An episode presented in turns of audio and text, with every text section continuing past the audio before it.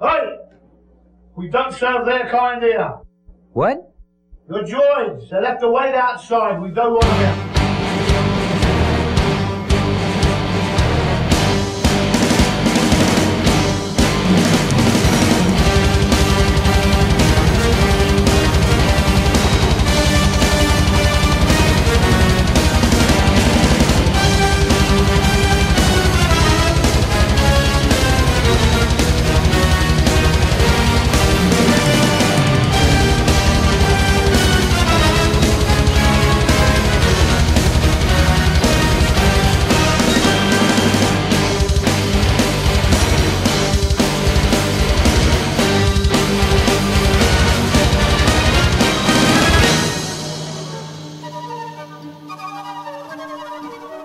Hello and welcome to the Vintage Rebellion podcast.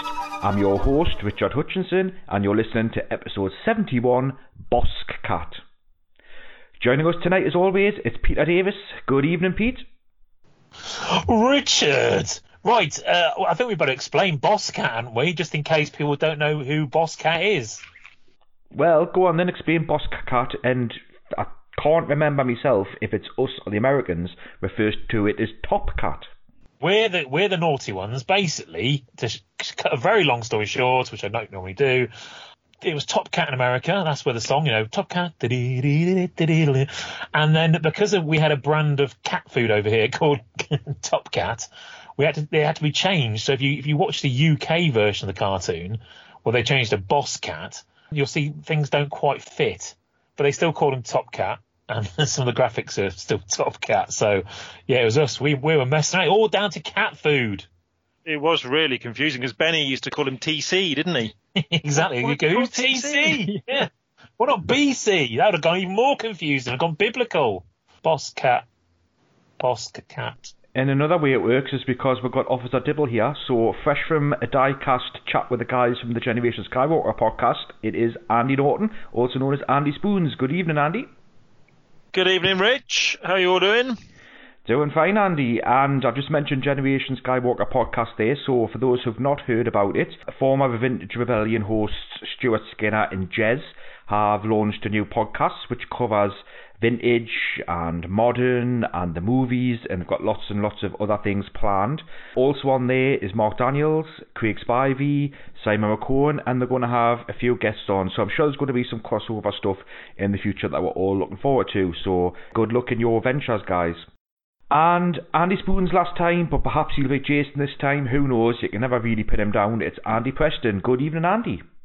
Good evening, lads. How you all doing? Well, yeah, it's all it's been interesting times again. So you've just led nicely actually into our topic because I was listening to a podcast not so long ago, and it might have been the Kivecast from memory, where they talked about how things are just a little bit too negative and and everybody needs a lifting and all that kind of stuff. So we're going to jump down to our topical issue because I'm looking at the show notes here, and Spoons has been very naughty and shoved his show notes in the wrong place. Uh, so I'm just going to ignore all that for the moment. So topical issue. What I've asked you all to do is to have a rundown of what people are doing that's keeping positivity going in the lockdown. Okay, so I know that we are in lockdown, or at least 95% lockdown. The States are in lockdown. There's various other places in lockdown as well. Um, and I've asked all of you to choose one area that you would like to be grateful for um, that keeps positivity going in the lockdown. Andy Preston, let's start with you. Yeah, cheers, Rich. Well, the one I want to give a shout out to is Gus Lopez. Uh, we've seen quite a lot of people putting up videos of their collection and tours of collecting rooms and so on. Gus really, I mean, we all know what Gus's collection is like. He's got such a fantastic collection of stuff. He's put up, there must be six or seven videos now uh, over the last week or two. He's been highlighting cast and crew items, original costumes, original props um, food related items. We've had toys, we've had prototypes.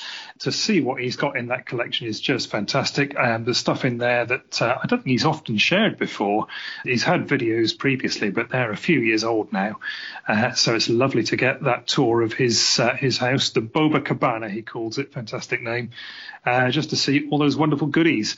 Recommend that to anybody. Videos are posted on his own Facebook page, but they've been shared quite widely through some of the other groups. Uh, certainly Bespin Prime they're on, and some of the others. So uh, yeah, if if you have an hour or two to kill, go and have a look up um, some of Gus's videos. Uh, you really won't regret it. Whatever your collecting interest is in, there's something for you in there. As I say, the breadth of this guy's collection is just staggering.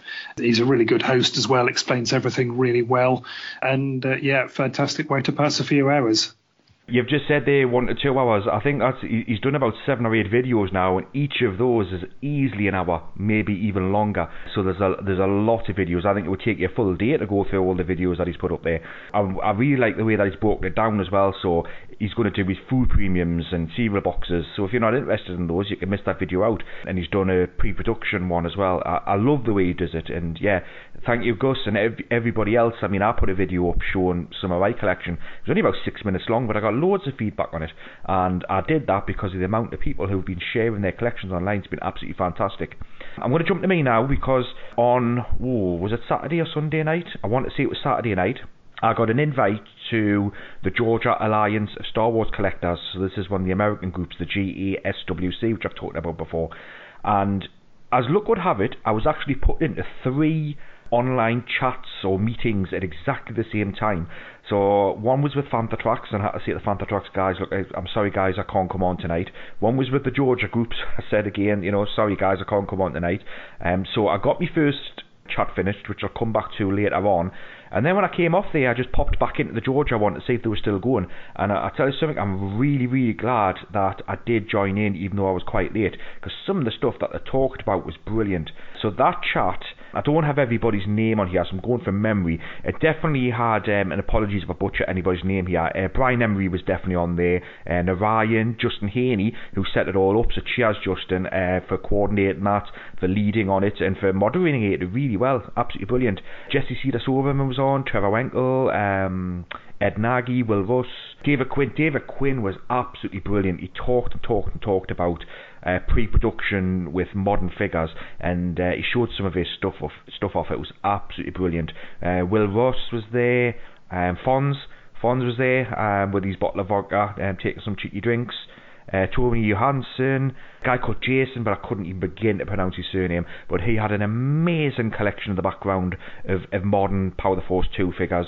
And oh, how many people? I reckon there was probably about 20 people off and on who were just joining in, listening, or chatting away, and then logging back off again. And I think I stayed in that for about 45 minutes, and it was absolutely awesome. And it's great to be, you know, a part of a little family and getting welcomed like that. And we're talking about celebration, and we're talking about pre-production items, we talked about auctions that are coming up.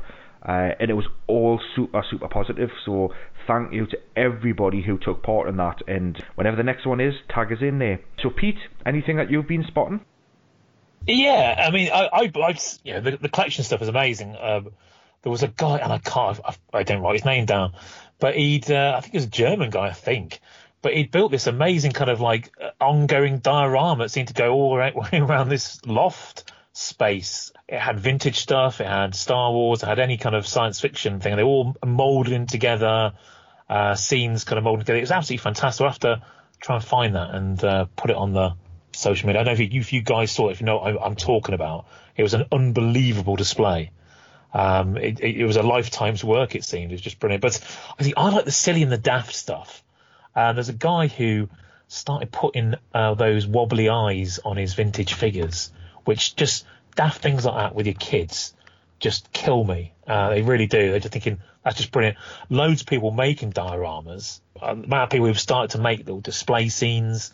Yeah, they've, they've started to measure out their IKEA display cabinets and start to make dioramas. So I think that's what you want to be doing in this sort of thing. Get creative. It's like I've been making all sorts of crazy stuff. Hopefully, I'll put some pictures online. But uh, googly eyes, IG88 with googly eyes, it just makes the figures look far, far better. You know, they are they do look wonderful with anything looks good, great with googly eyes. I also saw some people with someone had been creative with girl had made her dad put a zip line out of her bedroom and uh, was was taking a 12 inch um, Star Wars dolls down the zip line into the back of the garden. I mean, just things like that. Just you know, you've got all these action figures. Do some action stuff with them. That's what I think we want to see more of that sort of stuff. So uh, yeah, I mean, just just silly little things. I mean, uh, we also had Michael Havens from the ICCCCCCC reading one of the Star Wars novels. Um, he got permission from the author to actually read it.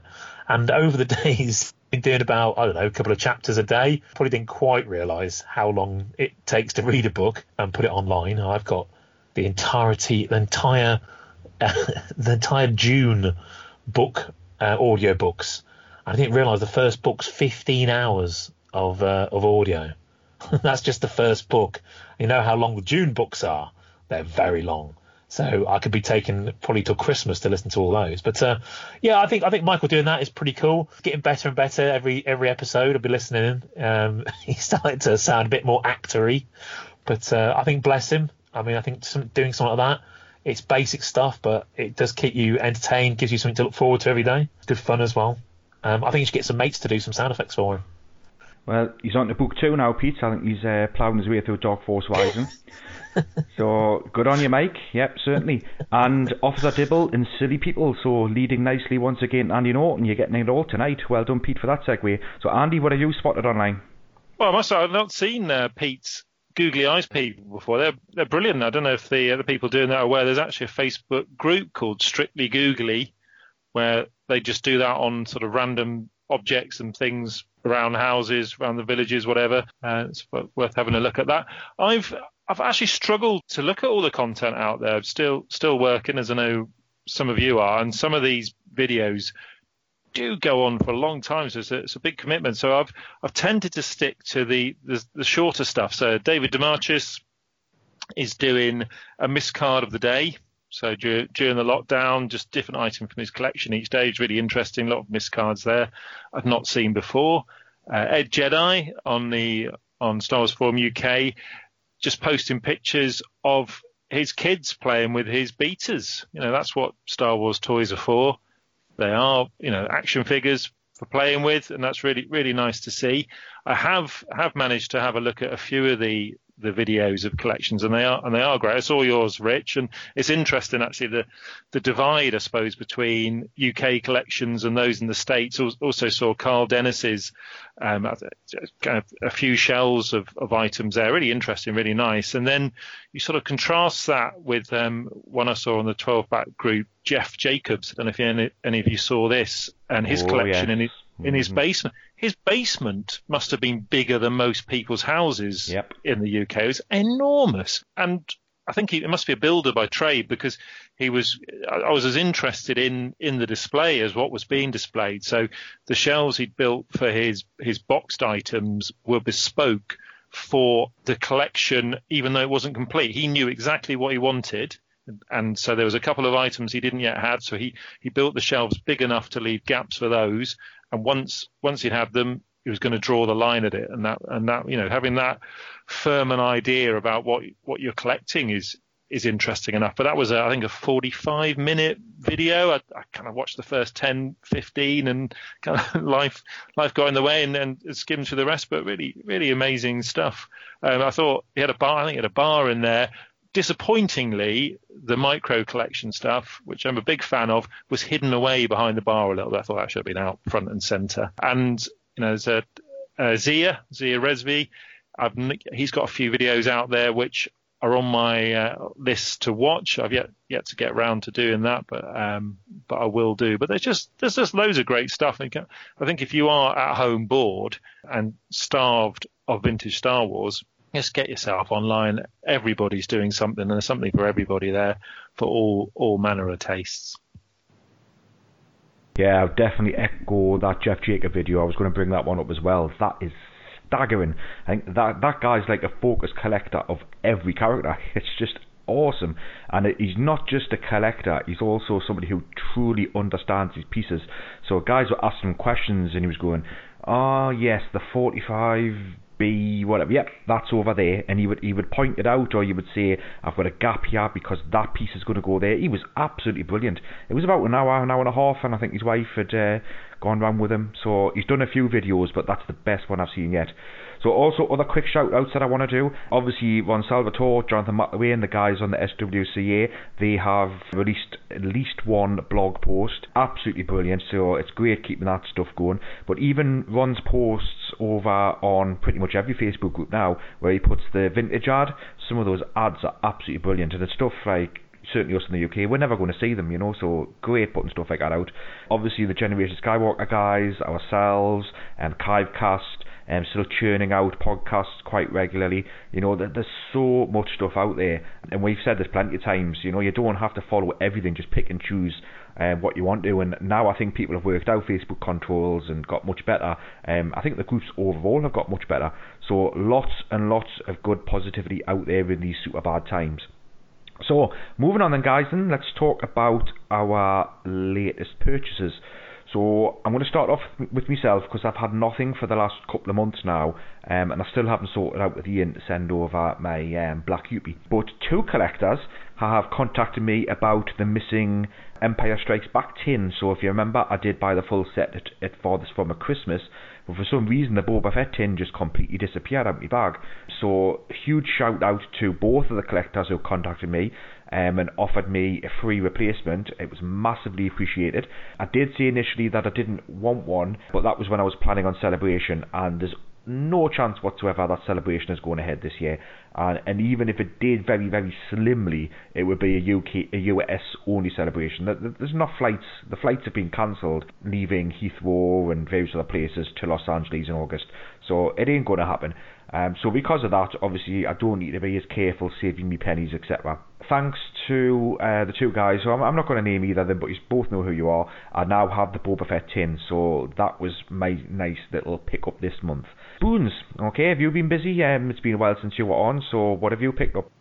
Yeah, had um, a good couple of months. Uh, the, the first pickups I kind of tinge a little bit of sadness because result of Justin Lee selling up his collection, and I think it's always always sad when collectors decide to do that.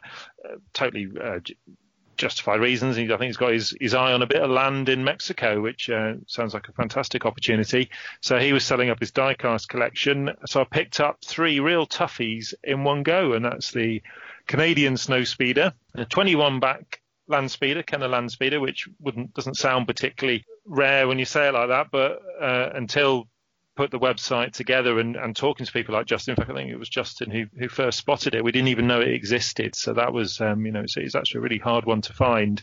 Been looking for a few years and and not found one. And lastly, a real grail for the diecast run, the Meccano land speeder. It's a it's a reseal, but one of the uh, the imports into France. It's a clipper card, which is rare enough on its own, and then has a, a Meccano sticker on. So that you know that was, was really made up with that and pride of my collection now. And and I've also picked up the final few stickers for my run of Fascal stickers, and that that's a sort of a different kind of run. Uh, I've been saying it's been 37 years in the making.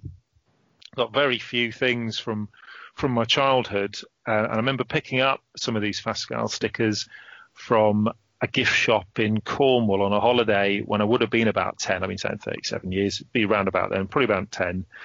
And had these sort of, like these bootleg stickers, quite garish colours. I remember at the time I picked up an R2D2, a Stormtrooper, the Imperial Troops one, and and a Star Wars sticker. And I remember at the time thinking, why why is a Stormtrooper yellow? There's a Princess Leia, she's got a red dress on. You know, these just sort of random colours, but they're really interesting and and very nostalgic for me. And so I, I, managed to hang on to just the Star Wars sticker because I, I, stuck it to a chess set uh, around that time, which I've hung on to for some reason. I'm not a big chess player, but that chess set has stuck with me, and that just happens to be the rarest sticker, which was which was fortunate. And then last year at, at Echo, I picked up a few more uh, from Martin Woodgate, Lom, off the forums, and uh, and he gave me a shout just a couple of weeks ago saying there was an eBay seller with the four remaining stickers I needed. I bought another sticker of Martin at the time, so um, I've now got the full set. So it's a, it's a really nice looking set. Very happy. And Pete, then, so have you broke your hiatus on purchasing this month? I have a feeling you might. well, yeah, um, I've had some rather bizarre purchases. It's uh, it's quite nice actually on the on some of the modern forums. I was after jigsaws for my dear old mom, who's obviously locked down, and uh, a couple of people came forward and gave someone gave me a 2000 piece Star Wars uh, episode one Star Wars jigsaw for her. Unfortunately, it's kind of done her back in. 2000 pieces. You don't realize how big that is. I mean, it's about a meter by three quarters of a meter. I put it on a big board for her, and uh, yeah, it, it, it's kind of done her in. So uh, bless people for that. But um, yeah, um, I got for some bizarre reason I got some Star Wars books because I thought I would get some reading done, uh, some novels, um, EU novels, and then uh, there, there, was uh, a bunch of Tauntauns kind of going. kind of going loose, you know, the old, split belly Tauntauns. I thought I've got to give them a home. I now have six Tauntauns. Um, I have my childhood Tauntaun and five others, all a little bit, you know, little tiny bits missing. Someone's missing a little bit of tail. Someone's missing a horn. Someone's missing a little bit of an ear. So uh, I've given them a home. I've given them a home. Maybe finally the Tauntaun Sanctuary will be uh, up and running. But uh, maybe people out there can name them. I'll put pictures of them up, you know, wearing their costumes. But uh, I rescued them because they were very dirty. It takes quite a while. By the way, if anyone wants to clean a torn, torn, open belly, here's a tip for you. Soak them about ooh, a couple of days in warm water, and then go at it if they're really filthy and mouldy. Go at it with a, a metal, you know, dishcloth thing, a scouring pad thing, because uh, there's a lot of scrubbing, but the stuff does come off on that rubbery kind of stuff. Mold attaches itself, but you need to soak it and scrub it. But yeah, uh, Tauntauns. A couple of other things, Rich. Haven't no, no, no. Don't go. Don't go. Come on. You, you, you're talking about name naming Tauntauns, man. You've got six of them, right? So you've got to get a seventh one. You've got. They've got to be spoofs on Santa's reindeers, but you, you, you need Tauntaun spoofs. Okay. So, but anyone's got any Tauntauns out there they don't want, a bit wrecked, so let me have them. I, I'm going to keep acquiring random Tauntauns, giving them names. so I want to know what I want names them for. Was missing a horn. Was missing a bit of an ear. I need names. I need names for these things. I should put pictures up. We'll start Tauntaun Sanctuary off.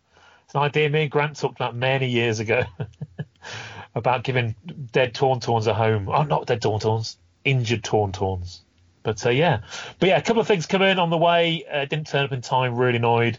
Uh, obviously, it's gonna, things going to take a while to get here. But uh, yeah, a couple of rather strange odd items come in. But there we go. Yeah, it's me done. On to the uh, the P. Cheers, Pete. Yeah, nice to see we've got another focus collector starting on the podcast, uh, joining Rich with his archives. We can see the uh, the Davis Tauntaun Ranch. Uh, I'm looking forward to seeing it grow. so yeah, what have I picked up? Um, well, we did the feature on Panini last month. So uh, me and Jason Smith between us, I think, have been hoovering up eBay. Uh, I picked up some of the comics that have got features on Panini.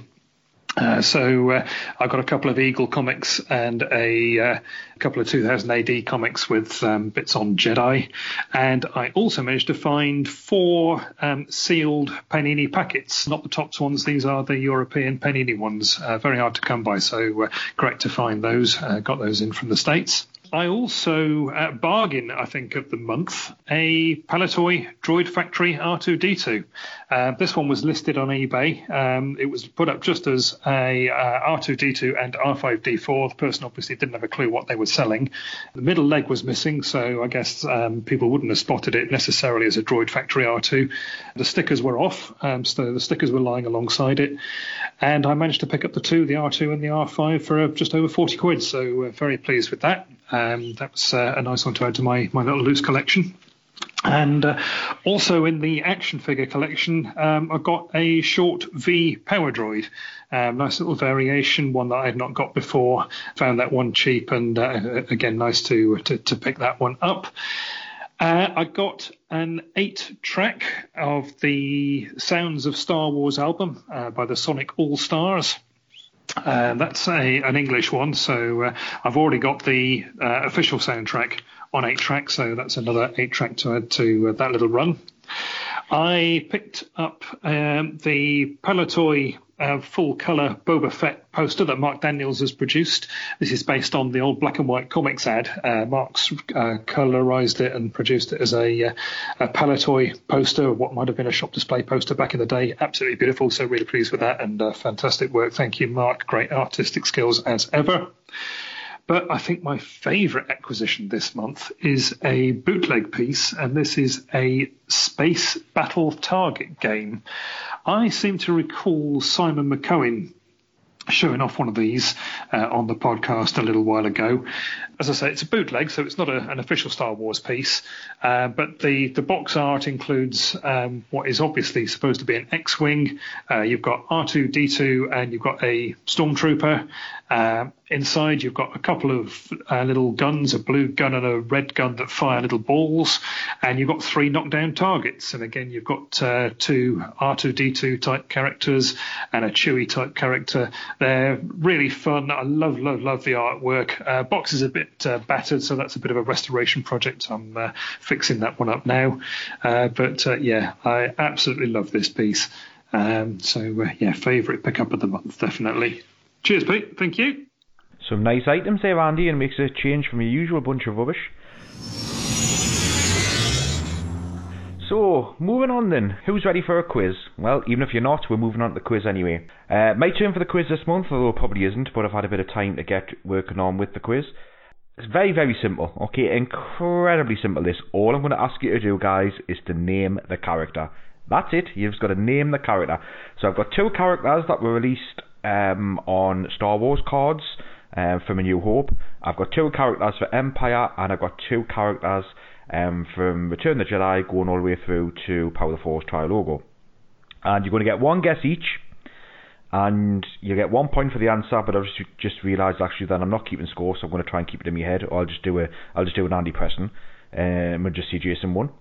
Um, and if you get an incorrect any incorrect answer at all, it freezes you out of the question completely. Okay, so that will become more obvious as we go through this, I'm sure. So we're going to start off with a new hope, guys. Okay, and I'm just going to read some statements out, and as soon as you think you know who this character is, I want you to shout it out. And uh, if you're right, you get a point, and if you're not, you've got to be quiet until the next character comes up. Okay, so are you ready? Ready as I'll ever be. Let's do it, Rich. You're not ready. Okay. So, character one from A New Hope. I'm a very accurate likeness of my movie screen character. I was renamed later on in my carded run, which went Death from Squad Commander. And you're out, which went from Star Wars right through to Power the Force and Trilogo. I was often photographed on boxes, flying vehicles, which I never did in any movie. The Takara version of me is a different sculpt, and I have a bolt in my back. C3PO. And you're out as well. So who's out? This is, this is so easy. Come on, Pete. I'm, st- I'm still not going to get it after this one. We're just left with Pete now. Storm, Stormtrooper. I have four points of articulation. This may account for how poorly I performed across all three original movies. Stormtrooper. Stormtrooper, ah, well done, Pete. Okay, so you're racing to lead with one point. The last two clues. point. The last clues were I came with one accessory and I am two colours. Well done, Pete Stormtrooper. Okay, everybody's back in now. Character two, still on the Star Wars. I am often the figure that is blamed as encouraging the collecting bug. I came with one accessory, although three may have been better. My carded run went from Star Wars right through to Power the Force and Trilogo. The word fighter was added to my name later in the carded run. Multiples of me could have been purchased to play different characters from the movie. Luke X-Wing. Skywalker X-Wing, yeah. Right, I think I was Andy Preston first on that one. Okay, so well done, Andy Preston. The last Sorry, clue- Spoons. It was That's all right. Spoons- It was Spoons, was it? No, no, give that to Andy. That's fine. Yeah, I think that was Andy Preston. Right, so the last clue was goggles or hair. Okay, so that was our clue on that one. Right, okay, so we've got Andy Preston and we've got uh, Pete both on one. Moving on to Empire then. I had a very quick name change as my original name wasn't exciting enough. I came with one accessory, which is clearly correct, but many collectors argue that two may have been more appropriate. Luke Hoth. Han Solo in Hoth outfit. Well done, Andy Spoons. Ah. Okay, well done, Han Solo in Hoth Battle Gear. So the other things you could have said were, I have lots and lots of variations of a surprisingly high number of figures with different legs. I have a feature where you can place my accessory for safekeeping. Some would argue my figure should be brown and not the colour I am. My hood is not removable, and moulded legs and painted leg variants exist. So that's all one each. How exciting is this? I had to get that one, didn't I, with my focus? You had to. You had to. You you couldn't have. Uh, you couldn't have lived with yourself if you didn't. Right. Character two in Empire. I appeared in an exclusive playset before I appeared as a carded figure. My image on the Trilogo card back is completely different from the original. Collectors pay special attention to my breast pockets for variations. Ooh, uh, My zipper is thicker on some variations. I had a slightly different name on the Canadian skin wrapped cards where another character was also named Imperial Commander. Nope. Oh, I, I, uh, no, wrong words. Yeah. Although I am a pretty boring figure with one accessory, I did play an important part in the movie. Attack Commander. Nope, so we're just left with Pete. Perhaps I could have had some electronic accessories such as blinking lights. blinking lights. I came with only one accessory, which is standard for a few different figures. I'll, I'll give Pete. Is it one of the bounty hunters? It's not one of the bounty hunters. Uh, blinking lights. A Lobot. Well done, Pete. Racing into the Oh. lead there. Lobot. I like what you do. You're like Steve Cram and you come from the from, come from behind. That's what she said. Yeah. So two for Pete, one for Andy, and one for the other Andy. Okay, Uh, do you moving know, on. never, never even knew Lobot had breast pockets. Neither did I until I done my research. Or a thick zipper, That's what People- threw me. I People thought. go mad for them, do they? apparently. Wow. See, I thought I thought Lobot before. Then when you said breast pockets, I thought, well, it's not Lobot. He ain't got any breast pockets. He's just got a little nice sort of poofy arms. You know what's going to happen now is we're going to have a whole new range of zipper and breast pocket focus collectors going on now. isn't? And you're going to see the hell? these for sale on Facebook. Thick zipper variant. And is that his uh, is that his fly, the zipper, or is that elsewhere? I have got no idea. I didn't check that. Oh, I'll have to look But you're his- the action man guy, you should know. You've started something now, Rich. Everybody's just going off to check their Lobots. Right, moving on to Jedi and towards the end of one. Okay, so character one. I came with three accessories, although two are not removable. Hmm. I am one of the best likenesses of any screen character from any range, including modern, to date. Controversial. I was only available on Return the Jedi and Trilogo. I have no individual name. The modern versions pale in comparison compared to the Kenner's version.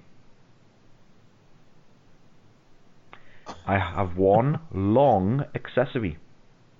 Is it Bib Fortuna? It is not Bib Fortuna. Ah, Two are often needed in dioramas.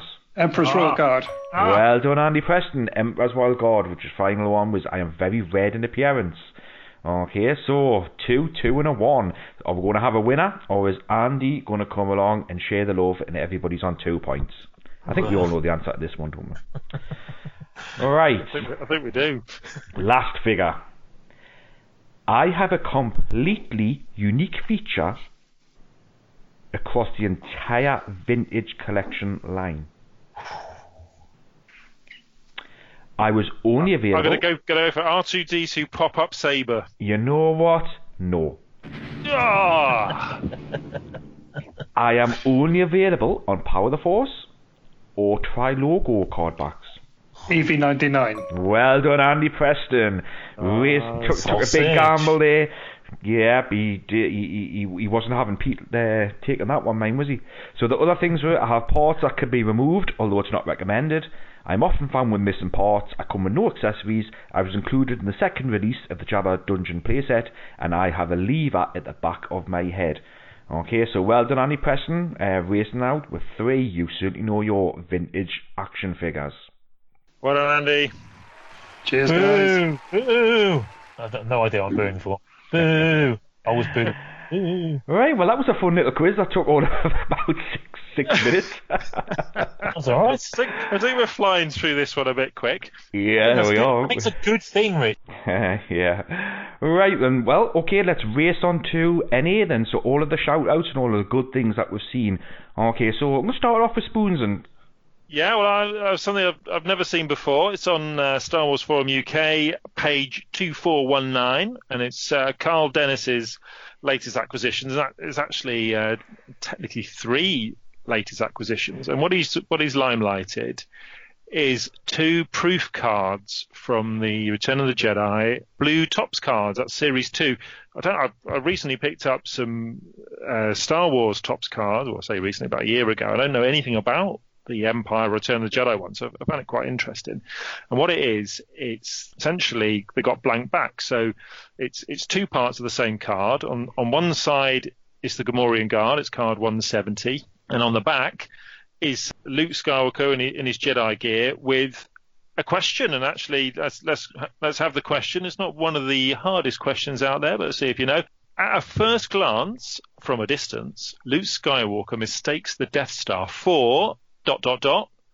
What's the answer? A sausage. Could be because the answer's on the next card, so he Oh. doesn't doesn't say it on there. Come on, it's not a sausage, is it? What is it, Pete? Two sausages and some mash. I assume that's that's no moon. Oh, that's- Uh, so uh, yeah, he's got he's got the question, he's got the Gamorrean Guard, and uh, just quite nice. And uh, and and Carl, I, I just posted on the forum saying that was uh, I like that, and Carl messaged me and gave me a little bit of background info on, and I won't divulge what he paid, but for uh, vintage Star Wars prototypes, they were absolute bargain. So uh, so well done, Carl. But he also had picked up the color key. Now I was aware of these. I think in um, in uh, Sansweet's, not Sansweet's, but it's Kellerman's book, or maybe it's Sansweet's. One of those two. They've got the uh, the color key for I think it's Barada or something like that. Certainly one of the one of the the later figures. Just the various paints for those, and that was kind of what I had in my mind with the, the mention of color key. But with these, it's essentially transparent versions of that same card. So it's a really nice little group. It's got I think the front's kind of blue. You know more about these kind of stuff, don't you, Pete? The, the second card's got a reddish tint, and then the and then the rear of it is kind of the yellow the yellow background for the. uh, Cyan, the- magenta, yellow, and black. there we go. we call them. Yeah, so he's just got the three on. He's got the three on there, and it wasn't it wasn't a black one, but they all seem to have a bit of black. But I just just thought it was uh, really interesting, something I'd never seen seen before. And as I say, for uh, for vintage prototypes, seemed like a, quite an affordable thing to collect. So well done, Carl. I'm always amazed at where they get these things from. I mean, who on earth? uh, Just where Well- you start to ask to find. Well, funny, funny you should say that because he he said uh, he picked it up off a random eBay uh, in America, and I did a little bit of research. It's almost like you teed me up there, Pete. Did a little bit of research, and apparently in 1989, Topps auctioned off everything from their vault. So rather than the Kenner model of chucking everything in the bin and collectors scavenging and, and, and taking it, Topps clearly were aware of, of this stuff having some kind of value or interest, so auctioned it off. So so people bought it back in the day, and Carl was saying that the uh, the person who bought it from on eBay was based really close to the uh, the Topps factory. Um, which off the top of my head I can't remember. I think it might have been Pennsylvania. But and then I think the key, the color key, he got off Matthew. Matthew Ah, I know how to pronounce his name now after listening to Sky on the on the Cardcast. So it's it's Matthew Bartholomew. Thank you, Rich, because I was going to struggle there, and I didn't want to uh, insult Matthew. So uh, yeah, he picked up some from from Matthew. So that kind of we see those kind of sales on on various uh, Facebook groups and things, don't we? But I thought it was a nice touch that the other stuff came from someone who bought, presumably bought this from the the auction from the Topps factory. That's a brilliant spot, that. Love it. Really, really good stuff there. Okay, so the one that I spotted was um, we've had Evan on before, but this is um, Eva, Evan Wasserstrom, and he's been after the. Oh, speaking about Canadian skin wrapped again, he's been after the Canadian skin wrapped carded figures, which every one of them is incredibly tough to find. Um, we we've seen some at Father's Farm when Jason Joyner's brought them down from his collection, and obviously everybody paws over the General Veers um, figure. But uh, what Evans managed to get is the Lobot card back, um, which I think he got from Jonathan Gladwell, who had you know, he's, he's starting to sell some of his amazing card backs off. Sad to see the set getting broken up, but you know, totally understandable with everything that's going on. That some collectors are needing to um, move things on. So Evan has picked up Lobot and it's got in brackets there Lando's Aid, which was the question that I had earlier on. And Evan has said that it'll certainly do nicely until he manages to get uh, a, a complete one to complete his entire run. So absolutely great stuff there. Um, so whenever we're talking about Canadian items, if we don't go to Scott Bradley's website, then we always get it wrong. Just a reminder, these were the Sears Canada exclusive skin wrapped figures seven of them in the set Ugnaught, Han Solo, Han Solo Bespin, Dengar, Lobot. There was the General Veers, which is the AT-AT commander, um, Luke Skywalker in Hoth, and R2D2 sensor scope. And the reason why these were skin wrapped is because they were sold in those Canadian 7 packs or 4 packs. The card back art wasn't ready, so it was just simple to whack them on these very, very cheap card stock, skin wrap them up. Um, they've got the holes in so that the machine could apply them properly. And there's some great information on Scott's website for those who haven't been on there and checked out these in quite a while. So uh, I have said to Scott actually that we'll get him on the show. I think we should probably try and contact him at some point over the next few weeks to see if we can get him on to talk about um, Canadian uh, collectibles because he certainly knows his stuff. Moving on, Andy Preston and Andy, have you spotted anything that you would like to talk about or give a shout out to? Yeah, thanks, Reg. Uh, SWF UK again. I spotted a post that Kaza put up. Uh, Andy Carrick, he's a regular on there. He's uh, got a lovely collection, and he's put up um, a couple of figures, which I'll come on to in a moment. But the first thing he's bought is a Palitoy advert from a uh, comic. This is a full page advert. I've just put it up on the text chat so you guys can have a look at it. It's done in comic art style, um, so it's uh, it's like a strip cartoon um, featuring a lot of the Palitoy figures and vehicles and so on, and the artwork is just fantastic. Big bold headline at the top: Can the Empire ever be destroyed? And then it's telling this little mini story. So you've got Luke and Leia on Hoth and Han Solo on his Tauntaun, uh, spotting the enemy attack. Darth Vader orders Bossk and IG-88, the bounty hunters, to take Luke alive. And you've got a TIE fighter flying through the asteroids. It says a vicious battle commences in space. The stormtroopers have captured a rebel snowspeeder. You've got Luke consulting with Yoda. Han and Leia escape to the Sky City and meet Lando Calrissian, who arrives in a twin pod cloud car. And then the final panel, it leaves it open. But can Lando be trusted? Will Luke return in time? Does good always triumph over evil? And then the classic tagline, only you can decide with Palitoy. All new Star Wars action figures and vehicles in toy shops now. Just love this advert. As I say, the ad, the artwork is fantastic. You've got such a great range of the Palitoy stock in there, and that would look really, really good put up in a frame. So, uh, great find there from Kaza. But the main part of his post is these three wonderful 20 back Palitoy figures that he's got. I know Andy's got a focus. Um, he's basically trying to collect all the items that he had and that he remembers from childhood. Uh, and that's the action figure line and um, all the Beyond the Toys stuff, um, some uh, some of the Palitoy masks and um, some of the board games and transfer sets and things. And I know he's been after for a long, long time a carded Palitoy 20 back Death Star droid. Now, some of you might remember a little while ago he had a great find, picked up for an absolute song on eBay, a Palitoy large head uh, Han Solo on 12 back card. Uh, really good find, which I know he was delighted with at the time. And now he's managed to trade that. So uh, he, he, says it was a bit of a wrench to let that one go, but he's traded it for these three fabulous 20 backs. Uh, he's got a graded Snaggletooth, uh, 80 grade, um, a hammerhead, uh, which doesn't look as if it's graded, uh, but uh, looks in lovely condition. And then this Death Star droid, again a graded figure, 80 80% overall, and uh, they're just really, really lovely. And I'm delighted for him that he's finally got that 20 back uh, Death Star droid, which is one that he remembers from his childhood collection. So uh, made up for him, and uh, lovely to see those uh, now in his collection. Awesome stuff there, Andy, as well. There's been some good pickups this month. Pete, anything that's caught your fancy? Yeah, uh, this actually came out today, and I've never seen it before in my life. I think Andy, you saw this as well because I think you you liked it. It's on the Collecting Star Wars Bomber Toys group, as you know, I liked spending time there. Uh, Christopher James Leddy had picked up Tsukuda Return of the Jedi Endor strategy board game.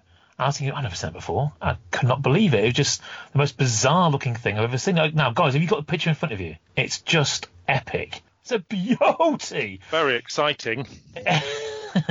yeah, I mean, um, Christopher says that he, he's never heard or seen it before. I think probably says quite a lot that no one has because uh, failure of information. I have managed to find some information on it in an amazing website called Board Game Geek. Um, let me just get it up. I, was I, when I saw it on the group, I assumed it was um, a role playing game. Yeah, it, it, and it also looks very modern as well. I thought that's that's going to be like 1992 or something, but it wasn't. So Tsukuda made three of these board games. I made uh, Star Wars Endor, Star Wars Hoth, obviously Empire Strikes Back, and Star Wars Death Star. Uh, so there's actually a little three series of board games. But this this wasn't just some half fancied idea of a board game. This is a proper in your face board game. There's some real detail on it. I mean, the the parts themselves. You've got hundreds of little little uh, squares for figures, uh, loads of kind of data sheets, uh, puzzle pieces, a beautiful looking book, which is um, you know the actual the book itself, uh, the game of the combat on Moon Endor, which is called, um, and you've got kind of a a board piece as well, um, hexagonal board pieces. I mean, this thing is is vast, and it's it's obviously a very involving game. I'm looking at it now; it looks incredibly complex, isn't it? There's um, sheet, sheet, are they all the, like these sort of little cardboard pieces? Are they? Do you pop those out? Are they the? I'm assuming the, so. Are they I the mean, counters? The, the only description we get is complexity level three on Tsukuda's one to six scale, one being easiest, so you know it's not easy. Only released in Japan. This is a Star Wars themed hex based war game, based not on the entire Return of the Jedi movie, but just on Endor. The game has no relation to the West End Games Star Wars Battle for Endor game, other than being based on the same movie. I mean, look at that. That is a, as a real. It, apparently, it takes 90 minutes to play it, so it's some short stuff. But um, yeah, I mean, check out we'll put that in the show notes. But uh, this is on a it's featured on a website called BoardGameGeek.com. Just go and search for Star Wars Endor and you'll find it. But wow, what a find that is! I wonder how much that cost him. No, the um, the piece the pieces say trap. Just opening up trap dummy. I, just, I find it interesting actually for uh, a Japanese exclusive. You know, that's not sold elsewhere. That there is so much English text on it. So the the game pieces clearly trap dummy is something that happens quite a lot because there's a load of load of those. There's little pictures of catapults. It's either a shrub or an explosion. It looks more like a shrub, so you know it could be something they're hiding behind. You've got the the log on ropes and what looks like a toaster, and I have no, no idea what that's that's meant to be. That that does look. I get so tempted. Oh, there's more. of There's little pictures of Ewoks. You yeah. need to buy. Well, there's Ewoks. The, the, I think there's an Ewok with a cat with the uh, the swingy catapult thing with the two two rocks in it. There's an Ewok with a bow and arrow. Then it looks like it's just a, the the general kind of uh, Wicket Ewok picture with him with his spear. And then I think I'm assuming that's a Rebel trooper. We've got R2. an R2 C3PO. I can't quite make that out. Could be a Darth Vader. I'm not quite sure. He looks, like of... the, he looks like the Emperor in silhouette. yeah, it does a little bit, yeah. DW. We've got an ATST, which I'm not quite sure what's that look is actually supposed to be, unless it's from the top down. I don't know, but yeah, just it's like it's crouched. it and then and then we've got rebel dummies. We've got trap dummies and rebel dummies. yeah, we, I mean, just some amazing little pieces. I've, I've loved to have a look through the. I'm not sure if it's open, so hopefully uh, We can. Oh no, it's not open, isn't it? It's sealed, isn't it? Oh, so we can't go around for a game. We can't go around for a game, I'm afraid. But surely someone must have this somewhere. If you've got it or played it, I mean, goodness, it's just a an absolute scary one. Actually, the the book inside actually has the the Endor in Japanese. Uh, uh, It's a fascinating um, bit of graphic because I mentioned on the thread that had been released on our Facebook group that uh, I thought, oh yeah, look, Endor's got itself a logo, but the actual composition of the front of the box is is very intriguing. Um, you've got stormtroopers on there. There's a stormtrooper looking very, uh, very pensive about a, about they have a rock dropped on his head from a, a gliding Ewok. Uh, you've got a, um, a biker scout on his speeder bike. You got Han Solo shooting at the ATST. You got Luke. Luke's there. He said, "I'll stuff you, Vader. I'm off for a fight with these stormtroopers. Help these comedy bears." You've got. It looks like you've got Rex from Rebels. He's there. The Endor trooper with his with his white beard. Princess Leia's bored of it all. She's she's looking somewhere else. Seems to be an R2 hiding in the bushes, and Ewoks running all over the place. It's just brilliant. What? But I tell you what, check out guys. If anyone wants to have a look, go on that website, boardgamegeek.com, and have a look at the other two as well. They made, they made three of these. The Death Star one and the Hoth one are equally as bonkers, and have got some great artwork on the front of the box. So yeah, check it out. What a great thing that is. Brilliant, Pete. I'm glad we came to you on last on that one because that's absolutely brilliant. Certainly something I've never seen before. Right then, guys. So we've kept that nice and tidy. Uh, there won't be a lot of editing to do on that one. So let's head on over to Rebel Briefings.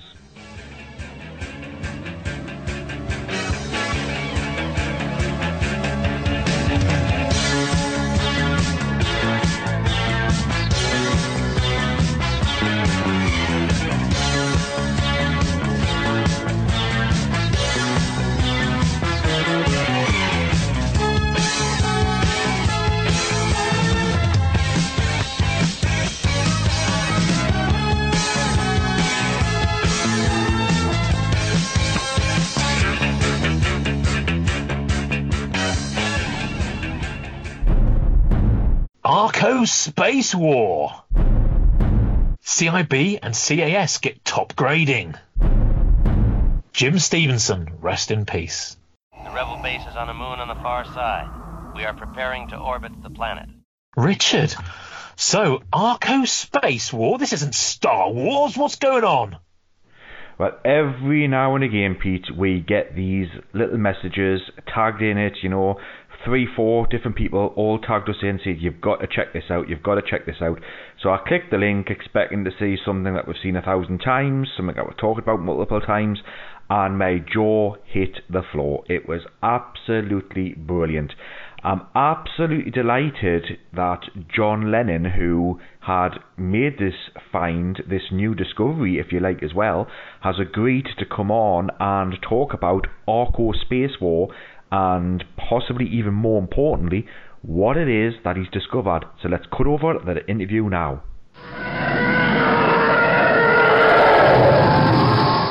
Well, I'm delighted to be joined by John Lennon from Ireland. So, good evening to you, John, and welcome to the Vintage Rebellion podcast.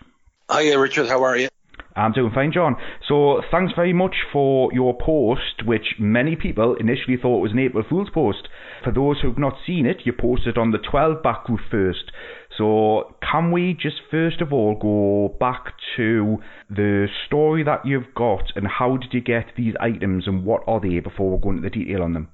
Right, Richard. Well, basically, what happened was I have relations in California who assist me a lot and help me out in buying bits and pieces of Star Wars and storing them for me over there and packing them and getting them over here to Ireland because of the cost of shipping large items or multiples. It's just cheaper to send them all in one big box. And they also kind of are fans of Star Wars as well and appreciate what I'm doing and stuff like that and help me out. So basically, they also buy bits little bits of silver and furniture, antique things, and like a lot of people are on um, mailing sites and go to yard sales and picks up what have you. So one of the companies that they're on a mailing list for just sent them out in the kind of newsletter or a spread or whatever saying they had some Star Wars items coming up for sale. And they messaged me during the night last Thursday, two weeks I think it is, two weeks, two to three weeks ago on, on a Thursday and said, look, hey there's one of the people we buy bits and pieces off, but we're on a mailing list from, have sent us uh, some images of Star Wars items, and are you interested? So I just checked it out and emailed the company, and they said that they just listed one 12 pack on eBay. So I immediately grabbed it because of the label on the back, which was kind of a blurry image really on eBay, and it didn't really mean much. So on further inspection and investigation, then they said that they would have more if I was interested. And I said yes, definitely, and they said they would send a link via Dropbox to me to have a look at. So that was kind of a panic, and this was on a Friday, and I had to figure out what Dropbox was because I'm not very tech savvy, and I got that on the phone, and Monday couldn't come quick enough, so I immediately got a link on Monday, probably somewhere around eight o'clock, 8 p.m., which would be kind of noon California time, with the images, and that they had taken in a consignment of um, items from a gentleman and his wife that were clearing out their house and going to a smaller property or something, and they wanted to sell these items. And they sent me 24, 25 images, and I immediately jumped in anything that was 12 back with the blue sticker on the back and the equivalent of the knockoffs as well that had the blue sticker on the back. They had post-its with just the prices up on them, which were pretty reasonable, and I was just happy to get them, basically. So describe the blue sticker then for those listeners of ours who haven't got a clue what you're talking about because blue stickers are not common, but it's this is something that's completely different to anything we've seen before. Yes, well, blue sticker that's on the back of it, they're all kind of put down the bottom left hand corner, and they would be about a quarter of the size of the card back, and they seem to be evidence tags from a court case involving 20th Century Fox versus Arco Industries Limited, and they show the evidence number and the court case number, I think, and a date stamp for September 1978, and a signature on it, which I think is the court clerk's signature, which probably would be the person who receives the item and is in charge of having all the ducks in a row for a court case. So these were on the back of the card backs, and they would have been presented, I suppose, in the court case as say Exhibit A or Exhibit B or whatever. Okay, got you. Okay, yeah. so uh, I'm looking at one that has Exhibit JJJ. So do they have I don't know AAA, BBB, CCC on them? Is that? I actually didn't look at them in total in complete because mm-hmm. I haven't got them in hand currently at the moment because we're still over in California. Yeah. And they're being held there until I have a few items and on this everything that's going on at the moment you'd be kind of half afraid to ship something because of delays in packaging houses and things like that, like you know. Yeah. So you mentioned Arco there. Now, up until yesterday, I hadn't got a clue who Arco were. So this company Arco has gone to court. They're the defendant in a case against 20th Century Fox. So what's been the problem then? Well, sure. Basically, what it was from my research. Now, I have never heard of Arco either, like because I'm over here in Ireland, so I was a simple straight Palitoy Kenner kind of a guy who that's all I knew of or whatever. And, you know, so I never heard really of Arco either. So on researching it and finding some stuff that Joe White had put up and some other people had put up, the Arco Industries was a Hong Kong based toy group. And apparently when the toys were due for release from Star Wars, both 20th Century Fox and Lucas were kind of slow and dragging their heels and getting things off the ground, and some other small toy companies kind of jumped on board. And I don't think Arco was the very first, but there was definitely one of the first to make what would you call bootleg replicas, not exact replicas, kind of bootlegs of the Star Wars figures from the movie, and basically based them on Playmobil Fisher Price little figures uh, knockoffs basically and give them a, a, a, laser sword or whatever and a few bits of other armory and they were very very close in features and looks I suppose if you wanted to the characters like Luke Skywalker Vader C3PO R2D2 and Luke Skywalker as I said and other figures in the range of 12 backs or whatever. And I suppose 20th Century Fox brought him to court over the fact that they were knocking off the movies toys basically, and these apparently were items that were used in the court case. Right. That I mean, the fact that they exist is just absolutely amazing. How they've been kept for so long. Do we know who won the court case? Yes, because I found on a I found on a, a website there, and I think I attached a picture on the 12 backs as well. That in you know there's kind of a date line of kind of Star Wars history. And I was just scrolling down through and it just said that Californian judge has found in favour of 20th Century Fox versus Arco Toys in a multi in a million dollar lawsuit Oh, on the date of October 1978. So they would tie in with the timeline of these being used as I think they're stamped 23rd or 28th of September. So I think the decision was on the 24th of October 1978 of the knockoffs. So that that was a timeline, and that was when they were probably used in the um, in the court case. Mm-hmm. so I'm guessing that are these just cheap items that you expect to find in a typical Poundland today? From yeah, exactly. There was a a guy I listened to on YouTube because I had a couple of days to do this research and what I was finding. So I was trying to find any kind of court case things on Google or was there anything. So that's I'm only just basically telling you what I found out that there were basically yeah they were sold at five and dimes I think or what they call a pound shop nowadays or whatever. They were sold at them like probably for 17, 80 cents a piece, like you know just and. I think from one of Joe Wise information pieces that they were kind of like Woolworths as well, maybe, and the equivalent of them. Like so, that's just basically that's all they were, cheap knockoffs that were sold in pound shops and stuff. Yeah.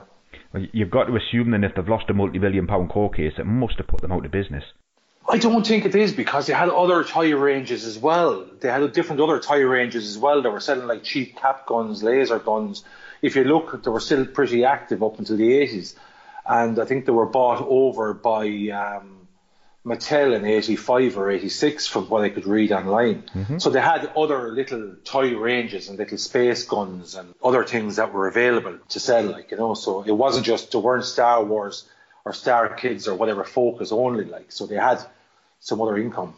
What's your own personal opinion of these then? I mean, it's it's different now looking at them as an adult and got, and understanding and appreciating them. But have you got one of these as a kid? I've never seen them. I've never seen them before, and I don't think if I was a kid I would have bought them at the time because I was like, Jesus, they're horrible looking yolks, like you know what I mean. But every eye formed its own beauty, you know. Um, I remember even looking at the Power of the Force line when they came out and thinking that these were knockoffs because you had a hand that looked like a bodybuilder, you had everything that was totally out of scale. And it's only when you turned them around and actually saw that the figures were on the back that they actually looked as if they were you know, Kenner or Palitoy produced. So these were totally, you know, I'd never seen anything like them to be honest. It was just over here anyway. And I wouldn't have bought them as a. It looks as though that there's an R2D2, Chewbacca, Luke Skywalker, Stormtrooper, Darth Vader, and C3PO. So it looks as though there's six in the set. So did you manage to get all six and the 12 back? No, I got four. I got um, Chewbacca, R2D2, C3PO, and and the Stormtrooper, Right. and their Arco equivalents. Brilliant. available was a Darth Vader 12 back and his Arco equivalent, but they had no label on the back that they were tagged or whatever. So I didn't see any connection in buying them, and you know I just left them there to be honest about it. Now I did receive an email today because I've been looking for what do they call it, providence or whatever on this, and the person said that we're dealing with an elderly couple and they're not very computer literate and they dropped us in the items and we have emailed them and we're hoping to get you some providence on it. But they are from source. You wanted to say to me today in the agency that's selling them for me. Like, and it's obvious. Like, I mean, I didn't pay. They weren't advertised as, "Wow, look at these. These were X, Y, Z. They were advertised just as Star Wars toys and whatever. Mm-hmm. So they weren't looking for huge money for them. And the truth be told, I paid kind of just a little under, probably a little under market value of the 12 backs that they are. And some of you see have, you know, bent ears and ding on bubbles and things like that, which would be, you know, so I paid probably under market value even for what they are for them, like, you know, so Looking at the four that you mentioned, then I think two of them are so close I can get it. So the C3PO to me reminds me of that droid from Spaceballs, which I don't know the name of it. And the Stormtrooper, I get that one as well. But I think the Chewbacca and the R2D2, I- I don't think them two would have really caused much of an issue in court. I think the Chewbacca has kind of a gorilla looking face. Yeah, Planet of the Apes possibly. Yeah, more Planet of the Apes, but I suppose as he was re- as he was released as a star kid, Yeah, it's the font whatever they were space called. You know, it's it's enough of a yeah, it's enough of a kind of uh, a tie to it that um, it would stand up in court, I suppose. Like, and the R2D2 was more like the the little Playmobil figure, I think, Yeah. with the two arms and stuff like that as well. But look, you you know where it's coming from. I think the Luke Skywalker as well in that range was a little blondie figure as well with some swords and things. It does, but yeah, it's the it's the lightsabers in the pockets that probably can't Yeah, defend at all. Yeah. These are absolutely fantastic items. These. How do these fit in with your collection? Then I mean, I'm I'm guessing you're not a bootleg collector as such, but uh, so w- what's your plans to display these? What are you going to do? That's a good question. Basically, the plan to display them is, I don't know. We've all gone through the collection of, I want this, I want that, mm-hmm. I want everything. I'm going to have this, I'm going to have that. And then you get it all and you go, well, you know what? I have no emotional ties to X, Y, Z. I had a full collection of full 12 back run and I had, you know, Power to Force runs and I had tri logos and stuff. And I've gone back now to kind of like a mint, if I can at all, Return of the Jedi run and the tri logos that I like. And I got rid of 12 backs because I had no real emotional tie to them. So I have these now, but I like to have quirky little things too in my collection. And I think these will fit in just perfectly because they're unique. You know, there's not, there's loads of 12 backs out there, but there's none of them with the actual labels on them or such. So they are unique. But if I ever do decide to sell them, there's probably about 10 guys who got in touch with me to, to sell them, but I would rather sell them sometime, if needs be, to a focus collector for something like this. And there's not many people that would be focus collectors for something like this. Like, so you know who you are, really. If I do decide to let it sell, but I have no intention of anything at the moment because I like to have something kind of unusual or quirky or different in in there if I can, you know. Well, it's great that you've shared those pictures. Has anybody from the Star Wars Collectors Archive been in touch to see if they can get some high quality scans or anything? Because that would be great to have those on the archive for everybody to see in future. No, but any help I can be, if anything, there's no problem. Mm-hmm. The pictures I put up were quickly sent by because I just, you know, get a message in the morning or whatever if I wake up.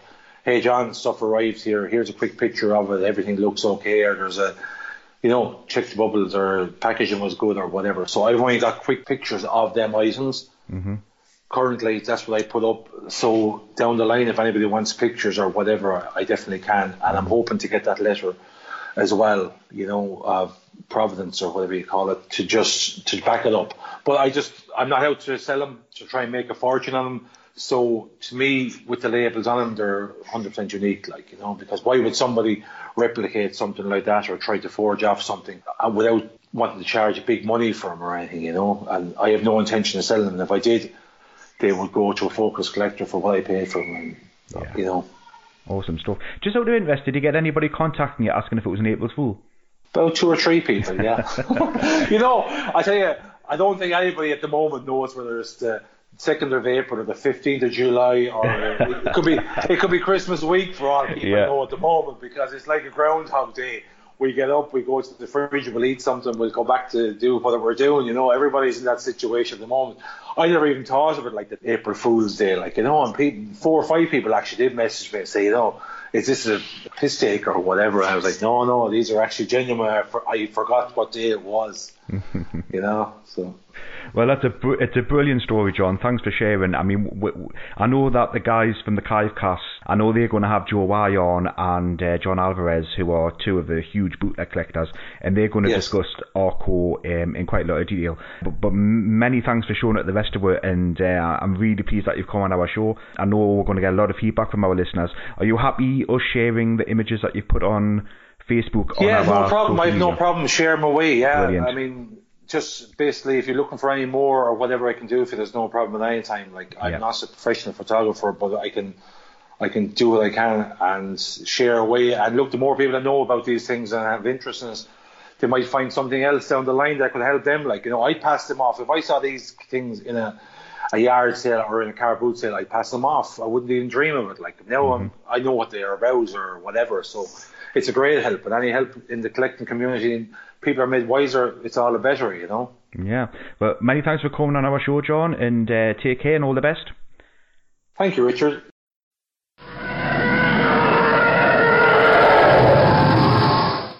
So there you go, guys. Wow, that's absolutely brilliant. Charge John for that. The website that we talked about there is Joe Wise website, Outer Realm, MSW.com. And if you click that, you will see that there are lots and lots and lots of bootleg links at the top of it.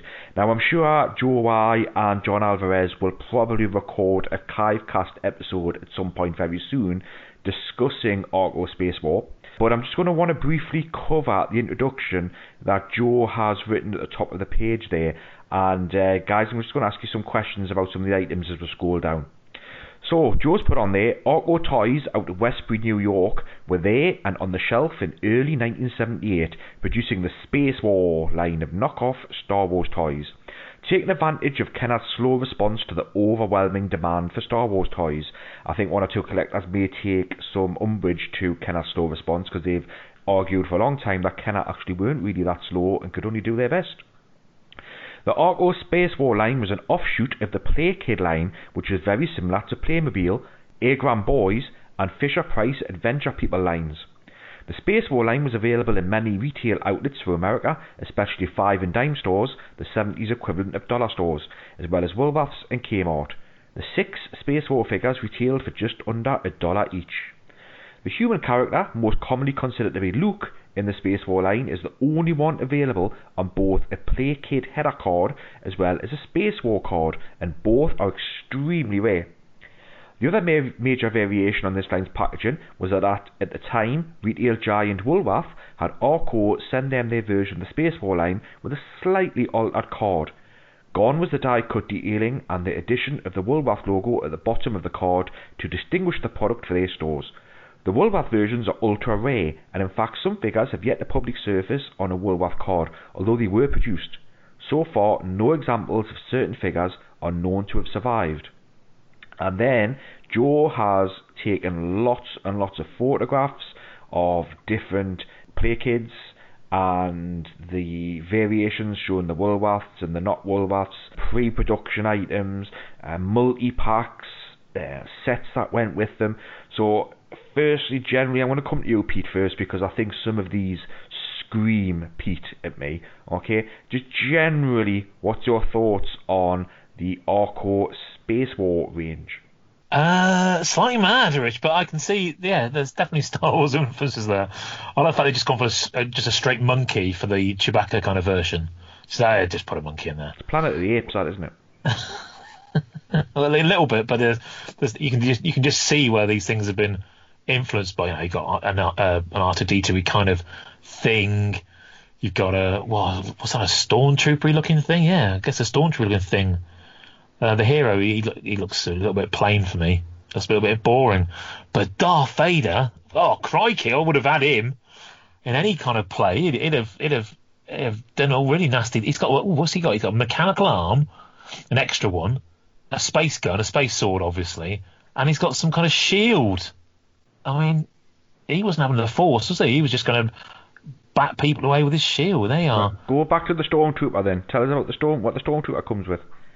Uh, oh, he's got a TV walkie-talkie, a TV camera, a TV camera, a mechanical space gun. So if he doesn't like the t- first take, he's going to shoot you or smash you in the face with his mechanical arm. Yeah, so does R2D2 have a TV camera as well, mind. So at least he does record, I suppose. Where's that? Why, what's that all about? Is that even explained anywhere? I need to know. I need to know why he's got a TV camera. Mm. Andy Spoonson. So, I mean, I don't know how much you know about this line, but can we just? I mean, obviously, uh, John talked about these characters in, in a bit of detail, but can you just scroll down a little bit and have a look at some of the the multi packs that's underneath? I mean, ah, just it's amazing to think that these multi packs even if it existed, um, considering you know these are so cheap. And I think there's one of the sets has like four Luke figures included in it. I mean, it's just bonkers. Well, looking at, I've never never heard of these, never seen these before now, and I must say, if it wasn't called Space War, the the Star Wars resemblance, apart from the space swords, is pretty tenuous and I can't. I wonder why Kenner went after them so so much. When you when you think of the kind of R2D2 character that Playmobil did, you know that's just as that's probably more like R2D2 than the than the Play Kid one. I mean, he's got art, he's got proper sort of human arms and a lightsaber and a TV camera. That is not R2D2. The only, um, I'd say, the only pack that you would kind of just look at straight away and think, right, I can see the influence is the is the unproduced mock-up that Joe's put there, where there's clearly a, actually the picture on the top looks like C3PO, a stormtrooper, and a monkey. And until was it you or Pete just a moment ago saying that's Chewbacca, that hadn't actually even crossed my mind. I just thought, why is it why is a monkey mm-hmm. hanging out with a with a stormtrooper? The the space sets with all the Luke Skywalkers just look like you know, it's called Space Set. It's got two blonde-haired characters in spacesuits. That it's pretty tenuous, really. That that Star Wars link. Boo Kenner. Wow, how mean! You know, these are great. These are great toys. You, you're booing Kenner, but it wasn't Kenner. It was Fox. Oh, okay. Boo Fox.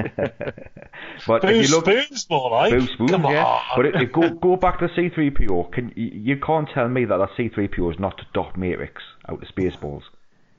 yes, is it with the hairstyle as well?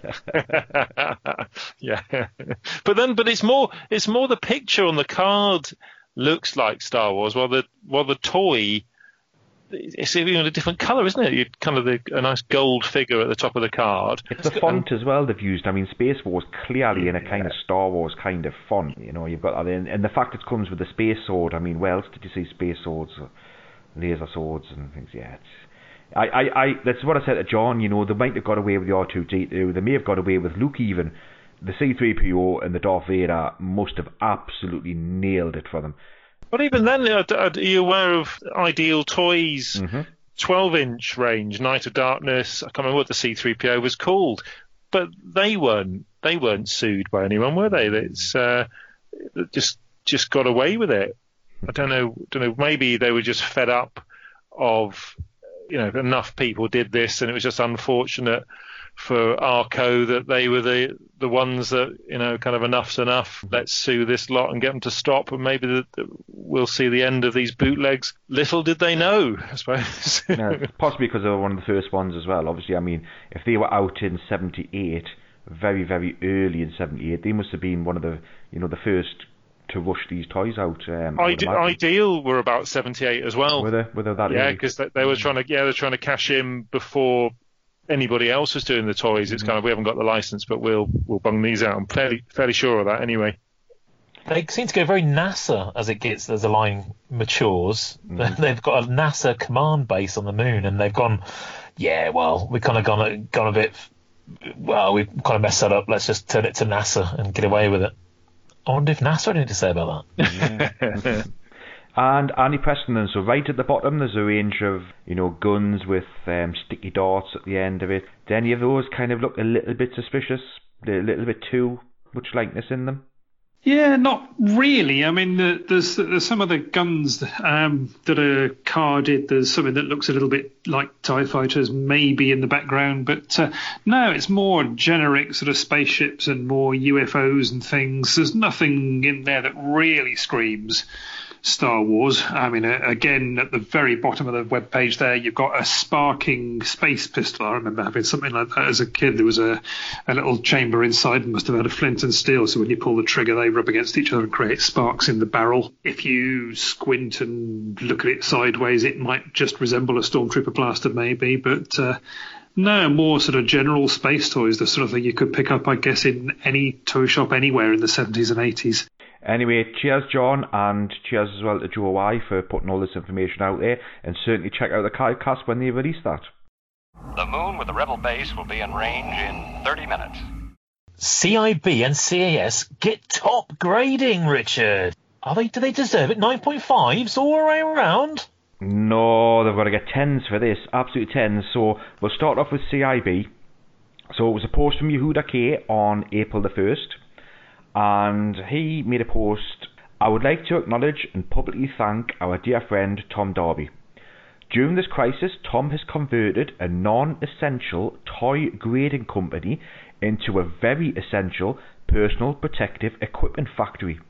He's donated his time, money, and ingenuity to manufacture acrylic intubation shields in order to help protect our healthcare workers. And for those who aren't aware, um, Yehuda is a doctor and works in a hospital. These shields were recently designed by a doctor in Taiwan during the pandemic. Tom donated five of his shields to New York Hospital of Queens. Tom contacted me to find out how many shields the hospital could use. He had them manufactured to spec and sent out immediately. I mean, that's absolutely brilliant. CIB um, is obviously Tom's company. Great, Tom. It's absolutely fantastic to doing that. And then CAS came out, you know, very, very quickly after that. So Ross Bars, the current face of CAS, and Todd DiMartino and, and various other collectors. So the first, because they've done an update, so the first text that they sent out was, Hello from your Forensic Collector Archive Services. We hope you and your loved ones are safe during this unprecedented and challenging time. CAS want to do our part and help out the frontline healthcare workers who are risking their lives every day for us. And we are proud to announce that we've just delivered our first of what we expect will be many shipments of acrylic shields to a hospital in need. This time, Morristown Medical Center in Morristown, New Jersey. And pictured above is one of our very own cast team members, Dr. Anthony Spinicki, who we've had on our show before uh, with Carol Jones, Chief Nursing Officer of MMC. Anthony has been working closely with the MMC hospital staff and administration to coordinate and expedite the delivery and perfect the design of what will hopefully be a vital and protected device at no cost to the hospital. Um, so obviously they've um, gone on to discuss about how the plastics um, have been formed, discussing it, and they made it very clear that uh, there will be no costs passed on. So if you know of any institutions that could benefit from one of these, please let us know, and we will do what we can to help serve their needs. We are facing a tough few weeks and months ahead, and know that we will only get through this by helping each other out, how and when we can. We are looking forward to your continued support in these efforts in the coming days and weeks, so please keep a lookout on future communications showing how you can help. Then, the recent update uh, which I would urge everyone to check out. We have created a GoFundMe link to allow our customers and friends who have asked how they can help those healthcare workers on the front lines battling, battling COVID 19. Here is a link where you can contribute, which will allow us to make many more of these very necessary protective shields.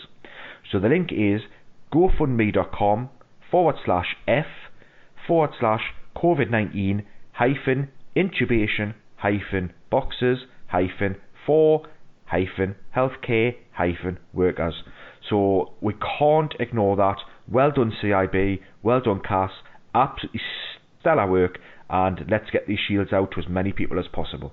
Rebel base, one minute and closing. Jim Stevenson sadly passed away. I know we've we've talked about Jim quite a lot in past episodes, but yeah, it's uh, it was announced on the early hours of March 24th, which is very very sad news. I know he'd been ill for quite some while, hadn't he?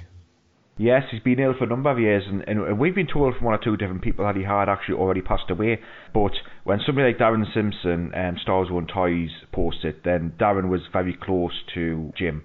And uh, Darren Simpson has posted, sad here, Jim Mr. Star Wars to many. Stevenson has passed away this morning. I have a lot to thank him for and some happy memories. And then lots and lots of people um, have left comments on this. So I'm just going to read some of them out to give an overview of the kind of guy that Jim was, but obviously many people will have their own special memories of him. So a lot of people, you know, a lot of collectors that we all know, Todd Hudson, and uh, he was my first Euro contact. I bought many cool items from over the years. Lee Pizzy obviously had said I enjoyed going to chats and cons over the phone, especially in the 90s, mentioned in the Model and Collectors Mart uh, magazine. Truly lovely guy, rest in peace. Uh, Mark Daniels, um, one of the old school guys. I remember when he first started doing the toy shows as Mr. Star Wars back in the early 90s. Even used to have a table next to him at Buxton. He had one of the nicest looking tables at any show. His stuff was museum quality. He really knew how to put out a display. Um, Shane Turgeon, sad news indeed. Steve, Steve Sansweet, very sorry to hear this. Jim was a great long distance friend. We did a lot of business together in the 90s. I've missed our long telephone chats. He was one of a kind. Todd Chamberlain, very sorry to hear this. I know his health has not been great for some time, but this really closes the door on the early era of Star Wars collecting in the UK. Jim and I had some great phone chats years ago. Lee Bullock, I knew Jim since I was 14 years old, just started out collecting. I remember the first show I went to in Stoke, he was standing. I must have imitated the crap out of him asking questions, and I bet he did, Lee. Over the years I got to know him, and of course I bought some key pieces. Absolute hobby legend, definitely one of the old guard. Craig Spivey, his stalls defined those early toy shows. I was always in awe of what he had on his display, and it wasn't just Star Wars, he was a true pioneer of the hobby. Gary Smith, very sad to hear him, was one of the first dealers I met and chatted with. I still have a number of pieces that came from his own collection. Used to love chatting with him at memorabilia. Andy Rylos, Andy Golden, legend, always enjoyed the Nat Cheshire or Stevenage in those early days through the 80s and 90s. Jim was my source for the US items we never had over here. My skiff, shuttle, US Carter playsets all came from him along with numerous other bits that are still with me today. Every show he'd pull out a sealed or undisturbed example of something, and he could always talk it yeah off. They don't make them like him anymore. And then obviously it got a little bit light-hearted and fun, so Darren McAleese, I remember his ridiculous stall at memorabilia in the early noughties, always overpriced, always incredible. He had fet out the wazoo. I could never work out how he acquired such quality and his dour personality to match. Jim didn't suffer fools gladly. A lot of people talked about his cantankerous, old school kind of attitude. If you didn't want to pay the price, walk on because you would not get a discount. A couple of people then mentioned things like signs that he had on his stall saying, do not touch. Graham Hughes has posted some great photos from memorabilia um, November 2018. There's a great shot there from Graham Hughes. Such sad news, Darren. I always remember driving halfway across the country to memorabilia in Birmingham and visiting his stall. Jim always had such an amazing setup at these shows. He took great pride in presenting mind blowing pieces which teased and inspired many collector. As Craig as just said above, not just Star Wars, his passion and knowledge was far reaching. I might say far, far reaching. Uh, lots of people posting some really nice messages there. It's such a shame because obviously we heard this a while that as his health started to decline, some collectors have taken advantage of Jim. It's really disappointing to read all that. So it's only fair that he did get a, a truly fitting send off from those people who knew him best. Uh, sadly, I didn't actually meet Jim, but I do understand his place in the hobby. I understand what he's done for the hobby. I've seen pictures of his items. I've read the articles. I've seen some information, such as the Collector's Gazette that Craig Spivey had posted, where he was featured in there. Um, and he sounded like a true pioneer in the early years of collecting. Come over to you, Andy Preston, so you've actually met uh, uh, multiple times. So have you got any memories that you would like to share? Yeah, cheers, Rich. Yeah, I met Jim lots of times at uh, various toy fairs around the country. Lovely chap. I mean, uh, you used a good word, cantankerous. He certainly could be. Um, he uh, didn't suffer fools gladly, and he was not one for bargaining. Um, you, uh, you, you, you could banter with Jim, but he would not uh, accept an offer. Lovely chap. Really, really knew his stuff. He was a collector as well as a dealer, and boy, what he didn't know about Star Wars collecting, he really was Mr. Star Wars in those early days. What uh, as I say, what Jim didn't know wasn't worth knowing. Always an experience looking at his stall at the toy fairs. As uh, others have said on Facebook, it wasn't a stall, it was more like a, uh, a museum piece. Vintage Star Wars, all sorts of vintage toys going back through the 50s, 60s, 70s. Uh, he had some lovely, lovely bits and pieces. Uh, I bought a few bits and pieces from him over the years. Equally, if I wasn't buying, it was great just to go and have a chat with Jim um, and uh, um, see what he'd been buying lately. It wasn't just toys, he had some nice props in his collection as well. So, uh, yeah, a real character, and uh, he will be very sadly missed. One other thing I wanted to say, uh, one of the comments, I know you've been through a lot, Rich, but uh, there's a guy called Jules Burt who posted, I think it was on the Palitoy group, and I've uh, just, just printed out what he had to say. So Jules said, a sad day indeed. So many memories of Jim and his amazing collection and stall. When asked how he got into collecting and dealing in Star Wars, he said in about 85, 86, he would check the local Nottingham papers each day. And he and Andy, that's his son, would be buying up everything they could get their hands on.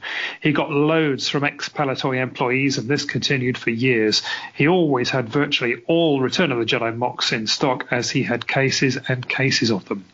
My favourite memories are when he bought a case of four Palitoy Death Stars for £2,000. They were all sealed, so he opened one just to see exactly what was inside. Another time, not Star Wars related, but he went to someone's house and floor to ceiling there were Corgi and Dinky cars, all mint in box, worth an absolute fortune, literally thousands of die casts. The owner was super reluctant to part with them, so Jim sat down with the owner and his wife, opened up a little case, and offered them £30,000 on the spot, cash. They took the deal.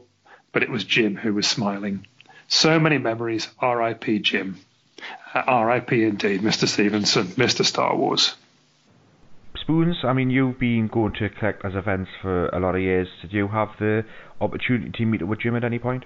Yeah, yeah. I, w- I wouldn't say I knew him well, but used to go to memorabilia in the mid 2000s a lot and remember his stall. Actually hearing some of the recollections of others just brought memories flooding back.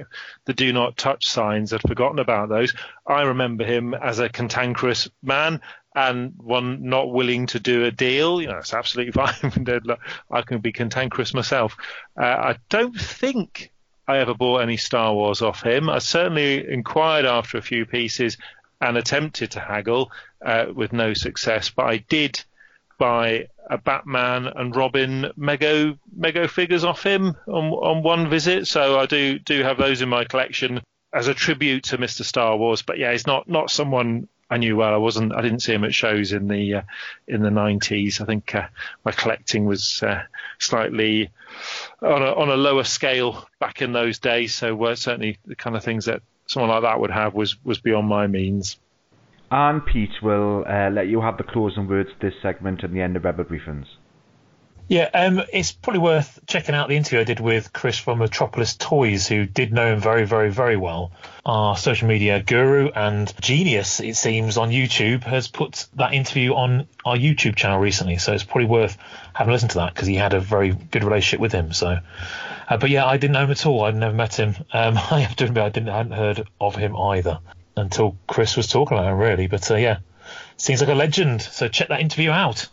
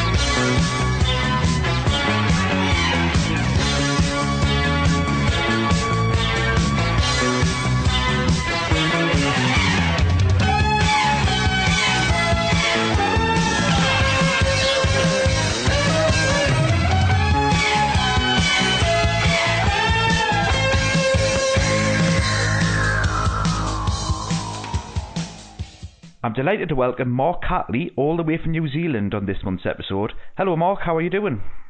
Hi there, Rich. I'm great. Thank you for having me.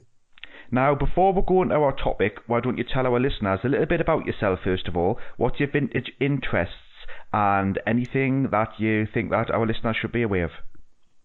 Sure. So I am here at Christchurch, New Zealand currently in lockdown like most of the world with COVID-19, which isn't much fun. A little bit about myself. I, well, I'm 41 years old, so the first film I ever went to was Return of the Jedi. First figure I ever had for my father was Bossk.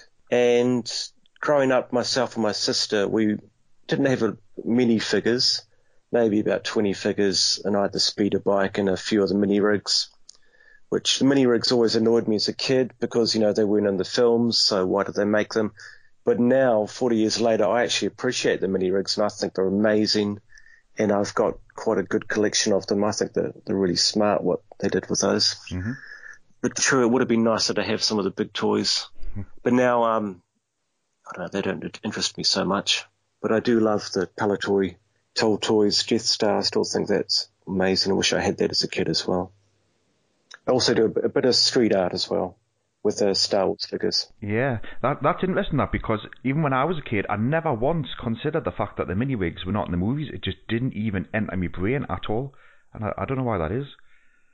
Yeah, it just always annoyed me. Um, I had a few of the funny ones, like the um, the Imperial sniper thing with the hook arm, and oh wow, uh, yeah. the, uh, the funny one with Luke flying through the Endor forest, and mm-hmm um, it's still sort of funny, but I mean, I used to play with them and love them because it's, mm-hmm. um, all I did. I never had a biker scout, so I always had to use a stormtrooper on the speeder bike. That always annoyed me, but it's, you know, it's, it's what you do as a kid. Yeah. So from your age and from what you're describing there, so when you were a kid, it was the back end of the line. Was, Oh, it, was yes, it Power yeah. of the Force in New Zealand, or did you see Tri Logo there as well? It was Power of the Force. Um, I don't recall any Tri logos, or the first I even knew about Tri logos was about six years ago when I started collecting again. Mm-hmm. So definitely just Power of the Force. I mean, I never had an Anakin. You know, you always hear the stories in Yeah. Australia. There's like, you know, bin loads. I'd, I ne- I'd never heard of Yak Face or the Amanaman or half of those things. Yeah. So with regards to Anakin and things like that, w- do you think that those were available as mail as easily enough in New Zealand? Because you do see them a lot, but surely they can't all be Power the Force Anakins. Yeah, that's a good point. I um, I don't know. I don't. I didn't know anything about the mailers. Mm-hmm. I don't even know if we had them here in New Zealand. I mean, I've never seen any card backs with send it off to a New Zealand address. Right. So I know that none of those exist. Yeah, that's interesting. Now, I would like to, if anybody knows the answer to that one, I'd love somebody to contact us Yeah. because yeah, it would be interesting to see where you would send them off to and what were the differences in the in the deals that they had over in New Zealand. Yeah, that would be cool. Yeah, it's a good point.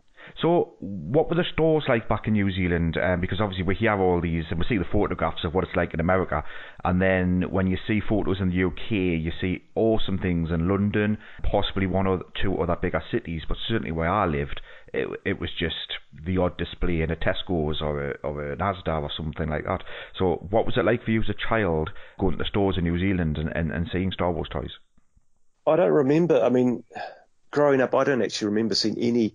Maybe just the odd, you know, peg sort of, you know, bin thing that you spin around. That's about all. I mean, I just really remember pig warmers and things like that. And my um, generally it was my dad or mum would, you know, you'd you beg them to buy you one, and they'd buy you one. And I do have one regret. You know, when you traded figures as a kid, for some reason I traded an Admiral Ackbar, and I swapped it with another kid for a Weequay. And I, I hate Weequay, and like I still to this day can't stand that figure. I can appreciate that the sculpting's beautiful, actually, the hair, but I still it just really bugs me that I traded that for Ackbar when I don't know why I did that as a kid, but it's what you did. The only the only one I remember is that I traded an IG88 for a die cast. I think it was a Falcon, but it might have been a Snowspeeder, and then my mum spotted us and made us go back and, and swap it back again. Oh, yeah. So I, I don't recall any of the um any playsets or diecast ships. Um, I've actually never seen a Star Wars diecast ship in the flesh, uh, so to speak. Um, I don't really. I don't know, they just don't do anything for me. The scale always annoys me. Seeing they look great, but then you see there's a little Star Destroyer and it's the wrong scale, and it's like I don't know. If you get a Toltoys Death Star, they look great in the little hangars. Yeah. That's uh, that's Oh, that's what? I've done with mine. Uh, They look absolutely fantastic. I mean, obviously, when you're putting Slave One and the Land Speeder on there, they look a bit naff, but the Star Destroyer I have and Vader's Tie Fighter and things like that, they look brilliant on, the Death Stars. Oh, that went down. So you, you you said you got back into it about six years ago then, so everybody had a different journey to get to that point then. So what, what was your journey to come back into collecting and, and what was your interest and how did you go about it? You know, I had all the toys. Everyone had your GI Joes, your Transformers, and your I had Sky Commanders and all these other toys. Every childhood toy I would always sell on, as you you do. Like some guy teenager would come along and you sell everything you own for ten dollars or twenty dollars when you, even though your parents paid for it all, thinking you got a bargain, and the kid runs off laughing. But I'd always kept my Star Wars toys, and I even kept them in a cool my mum did, would always do sewing, as everyone did in the 80s, and she made a wee tote bag for me. And on the cover of the bag, I, I've drawn with those special fabric pens, Jedi and big writing, and I've drawn all these, pit, you know, Star Wars pictures doing laser beams to everyone, and I've still got that, which is really cool. It's um, it's quite fun to see stuff like that. And then um, so that was just they were hidden away at mum's, uh, mum and dad's, and then my father passed away after the earthquakes, 2011. And then a few years later, I was traveling around the South Island with my partner Hannah, and we went into some little tiny village, and they had a, and we like antique stores, so antique store at the front, and at the back of the antique store was like all these toys, and I was like, wow, this is amazing, you know, toys, and I remember seeing all the Star Wars figures all lined up, and all reasonably priced. And I saw a Bossk there, and I was like, oh, Bossk, that was the first figure I had as a kid. So I bought a Bossk and oh, maybe some other figures, I forget what they were. But I do also remember thinking it was cool that he had the box packaging for the Cloud car I didn't buy it or anything, but it just really impressed me that he had that. I'd never seen that before, the packaging for old Star Wars toys. And I've always loved the artwork of the card backs and the toys and any, I like design and things like that. So it really fascinated me. And then when I got back to Christchurch, I um, started making a street art using my old figures, which I got for my mum. So that was what I would do is I'd take a photo of the my old figures, pop them in Photoshop and Illustrator, manipulate them a bit, and then I'd make them life size so that when I'm printing the toys out, they actually, you know, six feet tall, or Chewbacca is a lot taller, and then print them out. Then I'd go and actually paste them up around the city after earthquakes. Ah, right, okay. So that's just answered um, a couple of questions I've had there. Then, Oh, so we'll jump on. We'll jump on your street art art now. Then, so uh, Hmm. I mean, you've you've sent us some fantastic shots. So one of the questions that I had there, well, actually, because our listeners can't see this yet, but hopefully, Yeah. if we get the YouTube version up and running for this episode, like you did the last one, they might be able to see this right now. So I'm looking at a shot here on some boards, which I'm assuming is some kind of um, office block that's being built or, or some kind of repair work going on. Yeah. And you've put, I think there were nine characters there. Um, Ackbar, Greedo, Walrus Man, Nien Nunb, Bossk, Chewbacca, IG-88, Boba Fett, and Hammerhead on on the side there. And I was just really intrigued as to how did that happen, and what was your feedback on it? Yeah, well, how it happened was um, with the earthquakes in Christchurch, for, so they were September 2010 and then February 2011. And these are major, major earthquakes. Um, so 182 people died, which is um, obviously it was awful. This is like one of the worst disasters in New Zealand's history. Yeah. It was all over the world. You would have heard about it, but like most events, they get superseded by another event. And uh, most of the inner city uh, buildings were either demolished straight away or like they are still now, 10 years later, believe it or not, still standing there, but they're just empty.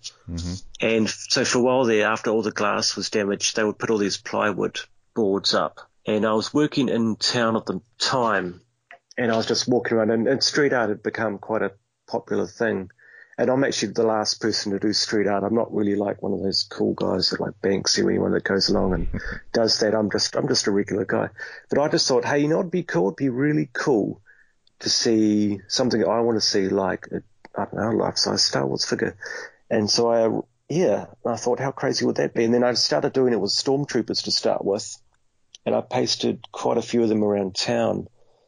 And um, it caught on, and people really enjoyed them. And um, I thought that's cool because Star Wars is iconic. Kids are going to love it. Adults are going to like it because they grew up with Star Wars. It's, it's a win-win.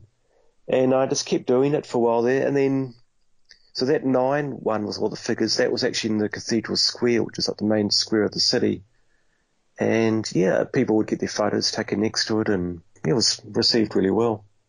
Yeah, that, that that's great. I mean, obviously, it's going to brighten up a lot of people's days, seeing things like that. I'm I'm intrigued as well that you've actually put the figures in as they are. So you've got like yellow limbs on some figures, and you've got Vader without Yeah. the cape and a broken tip. So have you taken literally your actual figures, and and how have you converted these then into these images? So the Vader was mine. I think the Bossk, Leia Bossk, but then the Luke Skywalker, I didn't have that Luke at the time, so that's actually a friend of mine in Wellington. I took photos of his figure, and I really like the idea of actually using played with old figures as opposed to just googling them off the internet and getting, you know, nice minty figures. It just gives them. I really wanted them to actually look like action figures as opposed to scenes from Star Wars hmm and then I've put used them and I just sort of vectorized them in Illustrator, and that just sort of adds funny blotches and shapes. So when you walk look up close to them, they actually I don't know they're sort of strange looking, but it's not until you stand back a bit you actually recognise what the shapes figures are. hmm Um, I think the Empire's Royal Guard is probably my favourite out of all of them. I think Yeah. that's fantastic, and I like the way that you're taking the pike and it goes beyond the board and onto the uh, the storefront windows there. Yeah, that was um planned, of course. that wasn't planned. It's, it's it's just you start doing it, then you realize, oh, geez, it's uh, quite a bit longer. And it's a funny story about that one. That's my favourite one as well, the Emperor's Royal Guard. But stupidly, so I would do these, put these up during the daytime. Um, I'd be on my lunch break, so I'd be wearing like a business suit, so I'd just walk down. Then they're not illegal, but they're not legal. I don't haven't Mhm. necessarily asked permission, but the generally, the, I always I don't like to put them on anyone's property, so I just would just put them up, and if they go, they go. But generally, they never did. But that one there actually did disappear later that night. Um, so I went back the next day to take other photos, but um, that was okay. But then maybe a year later, I put another Emperor's Royal Guard up. So it's always been one of my favourites. So do you, do you think it was actually taken and treasured somewhere, or do you think it was just ripped off and destroyed? It's a very good question. Um, I have no idea. well, it'd be nice if they took it off and put it somewhere. It'd be Yeah. lovely. could be it could be an Emperor's Royal Guard Focus collector in New Zealand. yeah, yeah, it could be. And uh, I also like the the way that you've done the Wampa and the Rancor monster as well. Um, that one Yeah. seems to be on a different kind of premises, uh, much more modern place. It looks like on the on the images. So that um, premises now is a fancy hotel, hmm uh, one in the same spot, but of course everything's locked down. But that was great, that one, because each one, I mean, the Rancor, because I make them up like jigsaw puzzles out of A3 sheets of paper, and the Ah, Rancor, right, okay. Rancor's like 46 individual bits. So it's quite a long time because like, you print them out, then I sit there cutting them out, and that takes forever. And then to actually put them all up, it, it'll take me quite a while. But I've got it down pretty well now. But it's um, yeah, that was quite a fun one. For the Rancor, or the Wampa disappeared after maybe a month.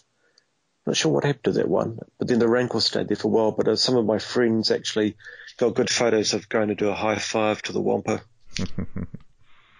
And uh, what's what's the little? I don't know if they're like little information boards or something that you've got next to most of the images.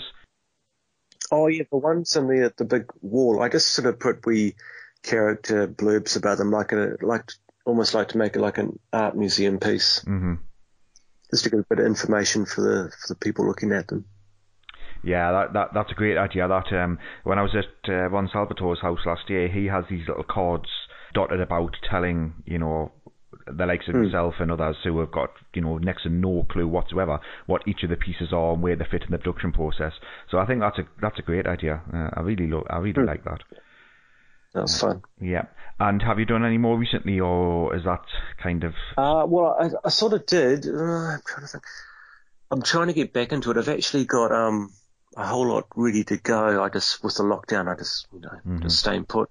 But um, what did I do recently? I put up a I've gone blank. It's R2D2. hmm Oh, I've actually edited that out. I've gone blank what I put up recently, but um, I've actually um passed them on to a, a gentleman down in Dunedin. I've no idea who it is, Mhm. but he's putting some up down there. There's a C-3PO and an R2D2, Yeah. and what else has he done? Oh, a Bossk and a Greedo, but I've made some new photos, so more almost like portraits of them, Mm-hmm. and I've got them ready to go here in Christchurch after the lockdown. So the Bossk is the Greedo one. They're just they're going to look amazing. Actually, I've got the right in my head where they're going to be. So they actually will be larger sizes, but it's just going to be from the um probably the stomach up, and they're on an angle. So it's just great. Yeah, I can't wait. yeah, sounds absolutely brilliant. Okay, then, so moving back on to your collection, then you mentioned Bossk a few times, and I've got a feeling that you've got a, a special affinity for Bossk. Uh, would you say that Bossk is your focus collection at all? Easily with my focus, yes. It's just yeah, So I, bought that one art in that store, and then I thought, oh, after my father died, I thought it'd be something something nice to do would be. I thought, oh wait, I, I should get another Bossk, and um, it just sort of slowly went on. And um, you know, Hannah's like, oh, didn't you already have some Star Wars figures? And I do that whole, oh no, I'm just going to get a few more, and you know, it starts ball rolling, and you're getting loose figures, and then you're trying to get the set, and then you get the set, and then I thought, oh, I should get to a focus collections. And um, I really like the idea of a focus collection. I don't, um, I've always been a collector, and so I just thought I should go for Bossk. You know, it's what so bring me a bit closer to Dad because it's the figure he first bought me, and um, I've always just loved his smile, and I like the fact that he doesn't look anything like what he does really in the movie, and that's why I know a lot of people always say, "Oh, but he looks so much better on the, the new sculpts of Bossk," but I'm like, to me, Bossk is the figure from the the original line, Yeah. hands down. It's not a cheap one you've picked either, Bossk. I think there's, there's Yeah. quite a few pieces that are pretty tough. Oh yeah, You know, I'm thinking of like the you know the toxic limbs one, which from memory are those Spanish? They are indeed. They are indeed. Yeah. Yeah, but what a nightmare to track one of those down. And I think the last one I saw for sale was I know it was graded, but I think it was close to a thousand pounds. I thought, wow, Unbelievable. Yeah. Oh, they've gone. I've seen them for like two, three thousand. Wow. They're a lot of money, but I know. Um, of course, we've I've got a wee Bossk. We've got a Bossk Bounty Hunters page on Facebook, and there are a few of us on there. And uh, one guy, I think recently he's got he bought one, but he didn't pay that much. I know, but um, they do. They mean they pay. They cost more than I'm willing to pay at the moment. yeah. Really. But there's, there's some fantastic Bossk items, you know, especially with them being available in the mail. I've I've seen them on adverts and things like that. And Bossk Bossk Hard seems to have been a popular character. So do, do you go down the 2D route as well with Bossk? I, I do. Yeah, I've got a Spanish advertisement from a comic book Oh, a brilliant. couple of years ago. I framed that up, put that up on the wall. Mm-hmm. Um, that was great. It's, it's got a, I don't know, I don't know, it's just a, a mailer, a mail away for Bossk, Dengar, maybe Nien Nunb, but Mm-hmm. it can't be that. But it, it's something strange like that. But um, it looks really cool. And then I love, I mean, the card backs. I've got quite a few Bossk card backs. I went down the whole card back route. Yeah. It's just it's just fun to get. And I've got to um, manage to get two New Zealand Toltoys card backs for Bossk, Mm-hmm. which I'm pretty happy with because they're bloody hard to come by. So so how do you find stuff in New Zealand then? Because I mean I was talking to um, David, the last collector we had on. Yeah, it would have been Dave. Yeah. Yeah, um, and he, he described how incredibly tough it is to find anything in New Zealand. So if you were looking for Toltoys card backs, how would you go about it? I mean, we've got an online auction rather than eBay. Ours is called Trade Me, Mhm. and every now and then someone will put up a card back, and you know you, you study it carefully, and you soon know if it's a Toltoys one. I don't really want to give it all away, but the Toll Toys card backs, the bubbles were oversized and a lot bigger. Yeah. So it's so that's unless they don't actually have on them Toltoys. So from the photos, all you look at is if it's got an oversized bubble and it's generally more square, and chances are it's going to be New Zealand Toltoys. And then the bidding will go crazy on it because there's a few of us that know what they are, and you know it's just yeah, it's good that um they're, they're still in here in New Zealand, but they are blooming hard to come by. Oh, I can imagine. Yep. So, so you contacted us about a Palitoy 30A Bossk. Now, these are pretty tough to get. Yeah, I mean, even as card backs, they're, they're, they're a nightmare to get. And you've got a little bit of a story about this 30A. So, uh, would you like to share that story now with our listeners? So, la- end of last year, New Zealand was about to impose a GST tax on all online orders. So that's like your VAT tax, I would imagine. And we'd never had that for years. So that was, it's one of those taxes that we, we live with it now, but it was the night before it was going to kick in. And I'm lying in bed. Hannah must have been out with the babies. I'm lying there just on my phone on eBay.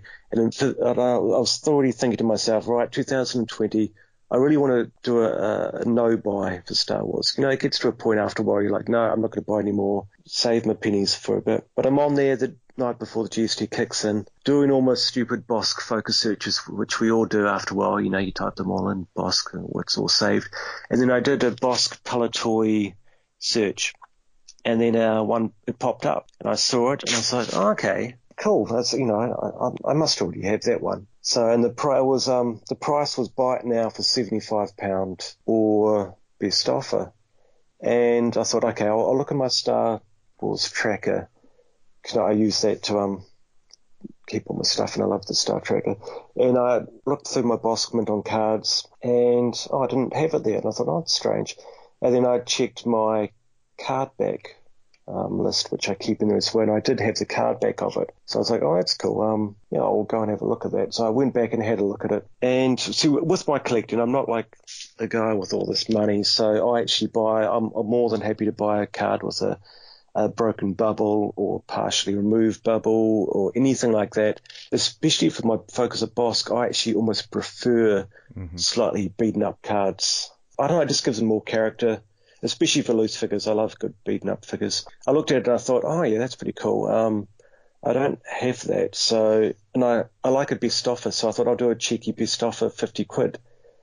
And then um, I did, you know, I sent that off lying there thinking, oh, that's pretty cool. Then I thought, I wonder how much these ones sort of go for. Um, so I hopped into the Star Trek and I did the Palitoy Bossk 30 back A and I did a search. And then it, only one popped up and that was a few years ago. That was like for £3,000. And then I'm like, what the hell have I just done? I've just sent off a, best offer for 50 when I should just buy it for 75.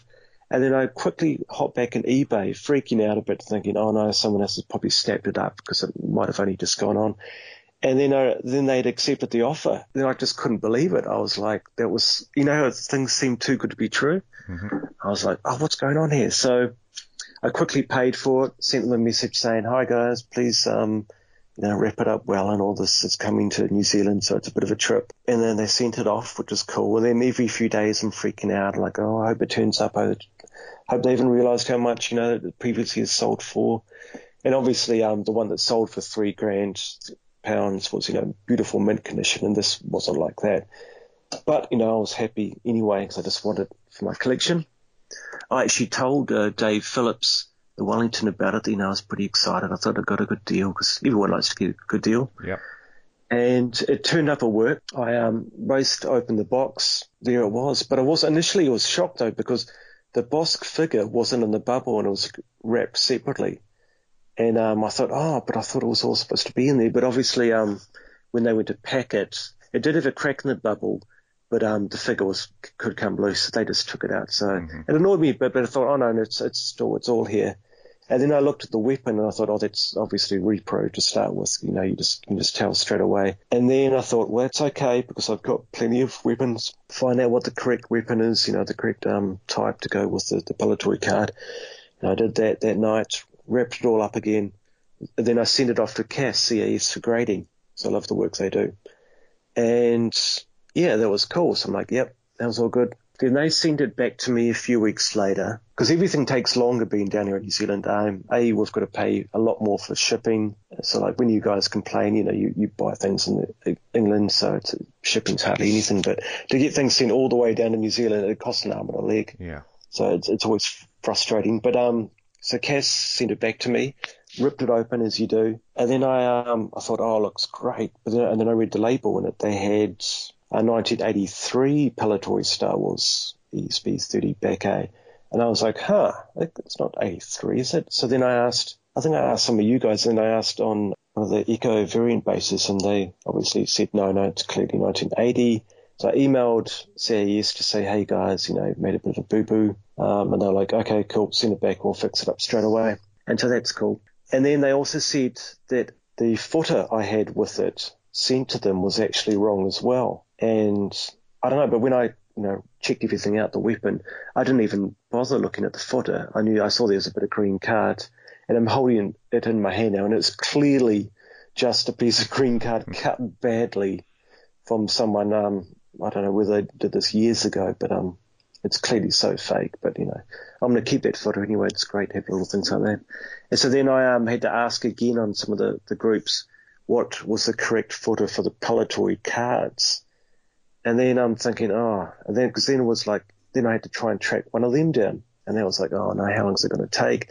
But I did have some other carded figures of Bossk, and I found one I actually sent off to Alan Harris, who played Bossk. So it's got, he signed it and it had the correct footer cracked anyway. So I took that Bossk out along with that footer and then swapped that footer in with this Palitoy, sent it back to CAS. They graded it all correctly with the nice footer and they sent it back to me. And uh, what I've actually done is they've put a bubble protector Oh, around the, the bubble and that it's been graded just as a loose figure. Mm-hmm. So it's, yeah, and it looks really nice. I mean, there's a bit of water damage on it, a bit of creasing, but it's got the great big Palitoy logo. And yeah, it just looks amazing. Yeah, well, for the price you paid, you certainly can't complain because the loose Oh. Bossk by itself is going to be what twenty pound, twenty five pound now, and then your Yeah, card yeah. back.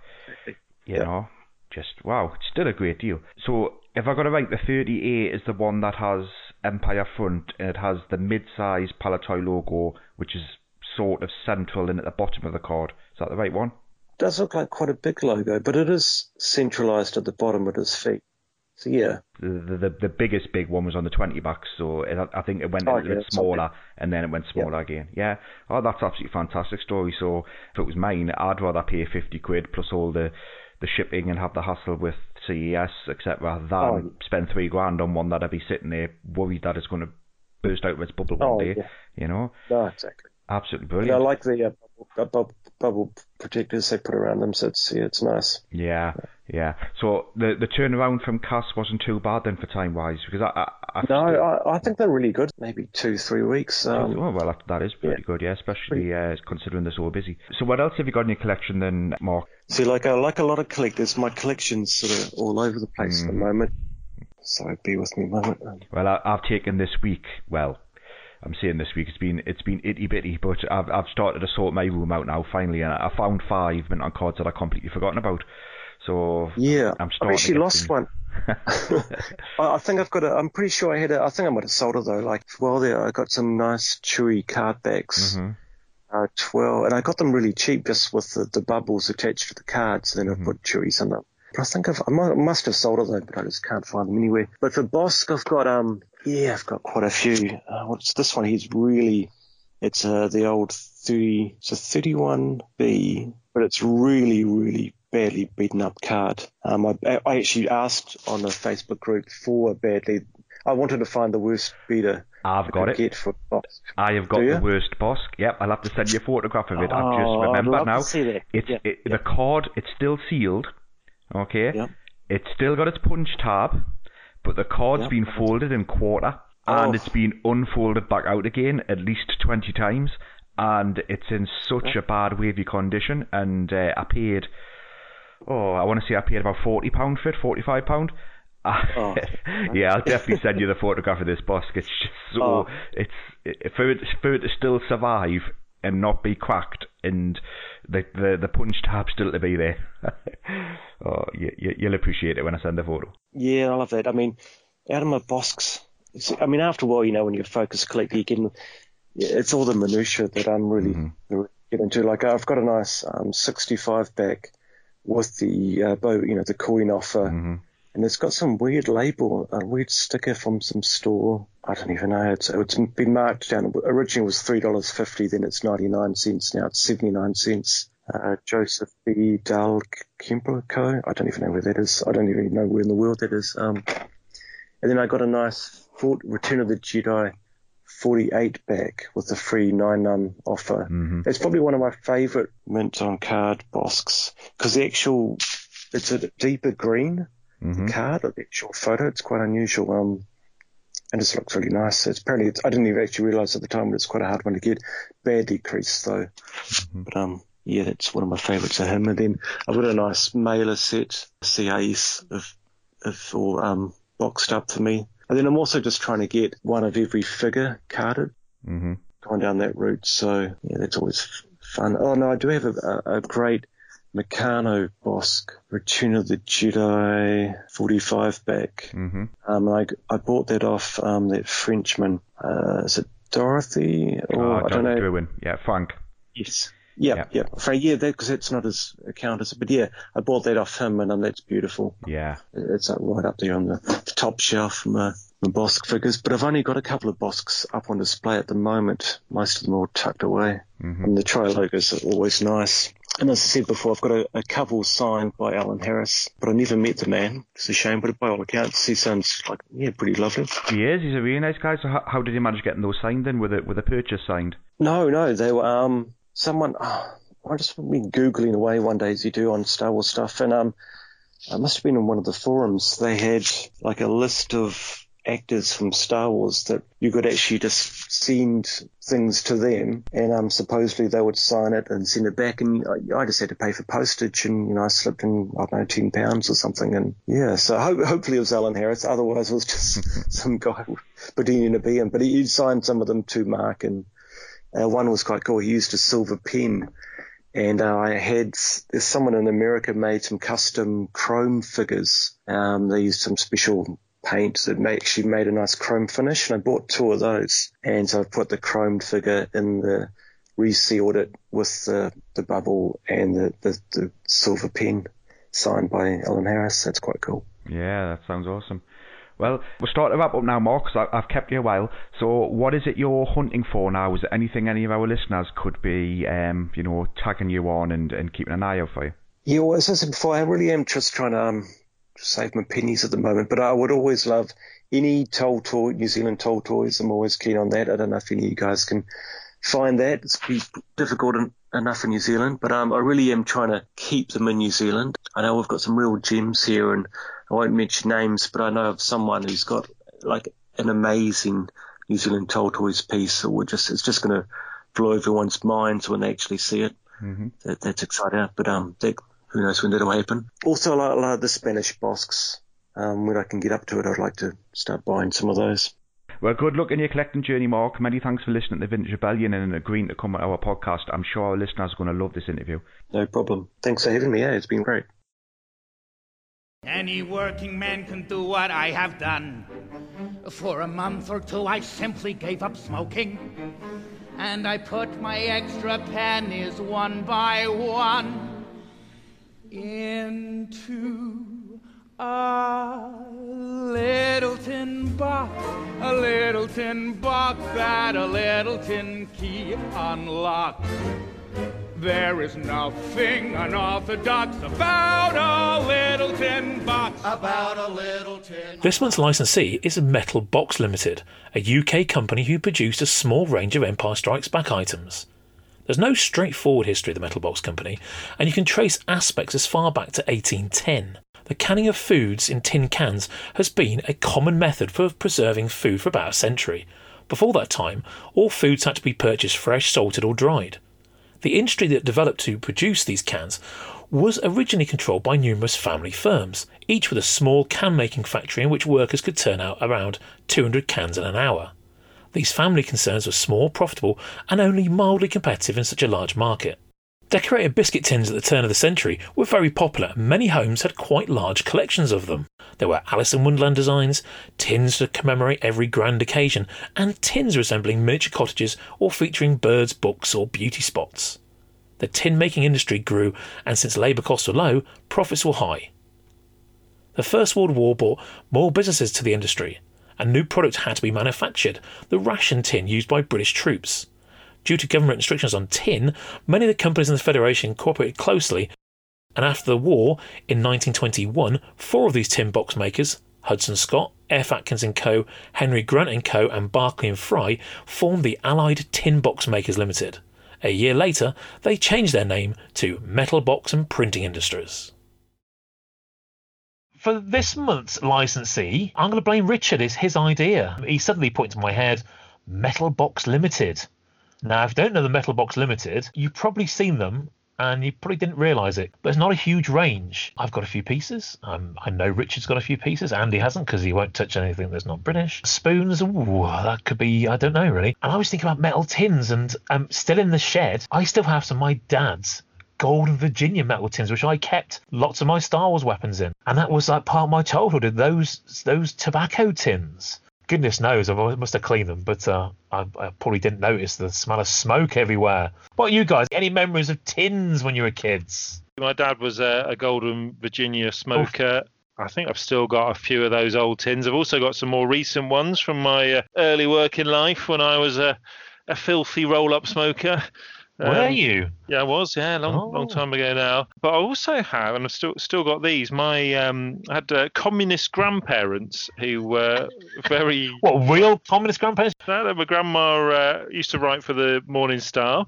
Wow. And used to go to Russia because that's that's where you go if you're communist. So we got these sort of strange Russian tins around, which used oh. to keep oh. things like as a as a lad. Did you have like, boxes of magnets. That's the kind of thing you had in the seventies, was it? As a kid, yeah. a box of magnets. So they yeah. they would go in a Russian tin. So and I've still I don't know what keeping it now. One of the Russian tins is around still, but never never had any Star Wars tins because they didn't have them in communist Russia, did they? They weren't, weren't allowed it. But uh, so no, I'm I'm intrigued by this because it's something I'm not aware of. These tin. Oh, well, see now you've got my my my uh, interest up because being a not a fan, that sounds wrong to be a fan of communist things, but I, I I've been to a few communist countries, you know, uh, whether they were well, not when they were communist, obviously, but uh, afterwards, and kind of like done a bit of you know looking around and and talk to people about all these sort of things. Like I found those countries absolutely fascinating. You know, Cuba is one of them.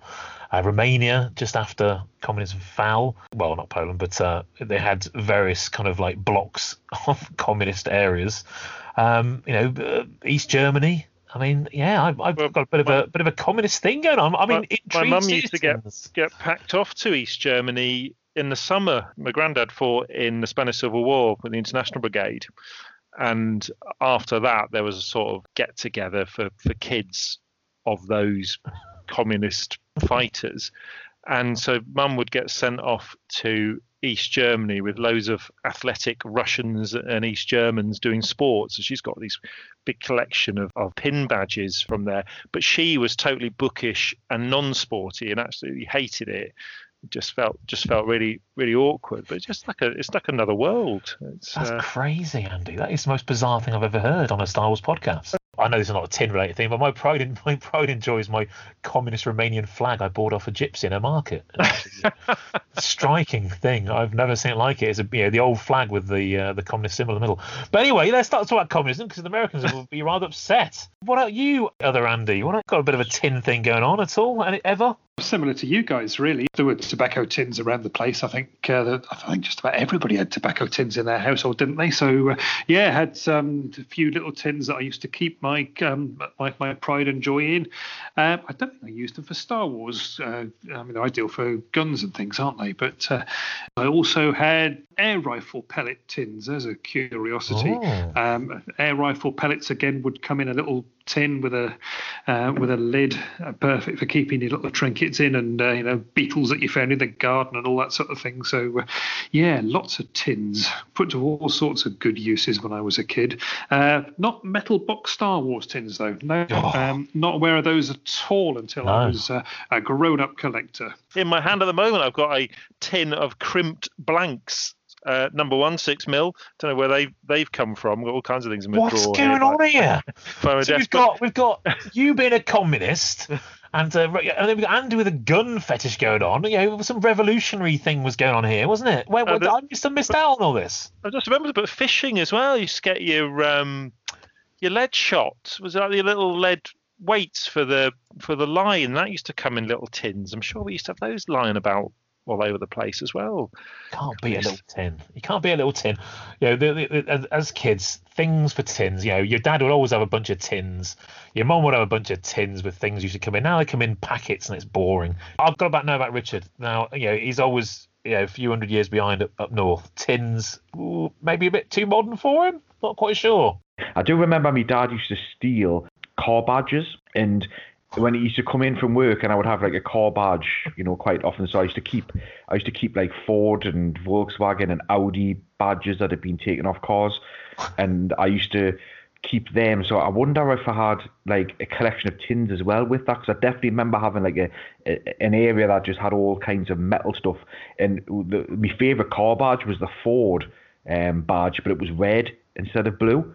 So there must have been a, a limited run of red Ford badges, because I used to love that one. And he managed to get a huge, uh, I don't know if it was Volvo or Scania, but he he got a huge car. It would have been a truck badge, probably about I don't know, maybe a foot high.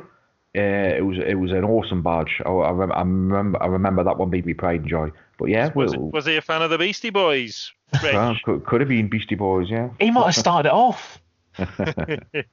I'm sure. I'm sure. Our, um, off our Ford Granada, we had a a Ford symbol snatched off. I'm sure we were like somewhere up north, somewhere, maybe Newcastle or something. Not sure.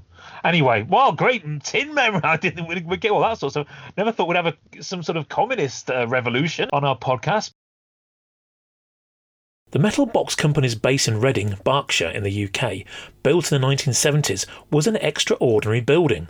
It was a four story concrete building with a sort of egg box design ceiling. It was often referred to as the Donut because of its ring shape. Former Metal Box marketing manager Nick Mullen said the pool was initially solely for the sprinkler system, but it was decided it was big enough to swim in, and at an early age of design was turned into a pool. It also had squash courts and a bar. He said it was a beautiful swimming pool. If you went into a nice hotel or spa, it was that sort of quality. They actually employed people to run the bar area and the pool. The Metal Box Company may have been the only business of its type to employ an actual lifeguard. Let's get on to the actual product range because it's not vast. It's not vast at all.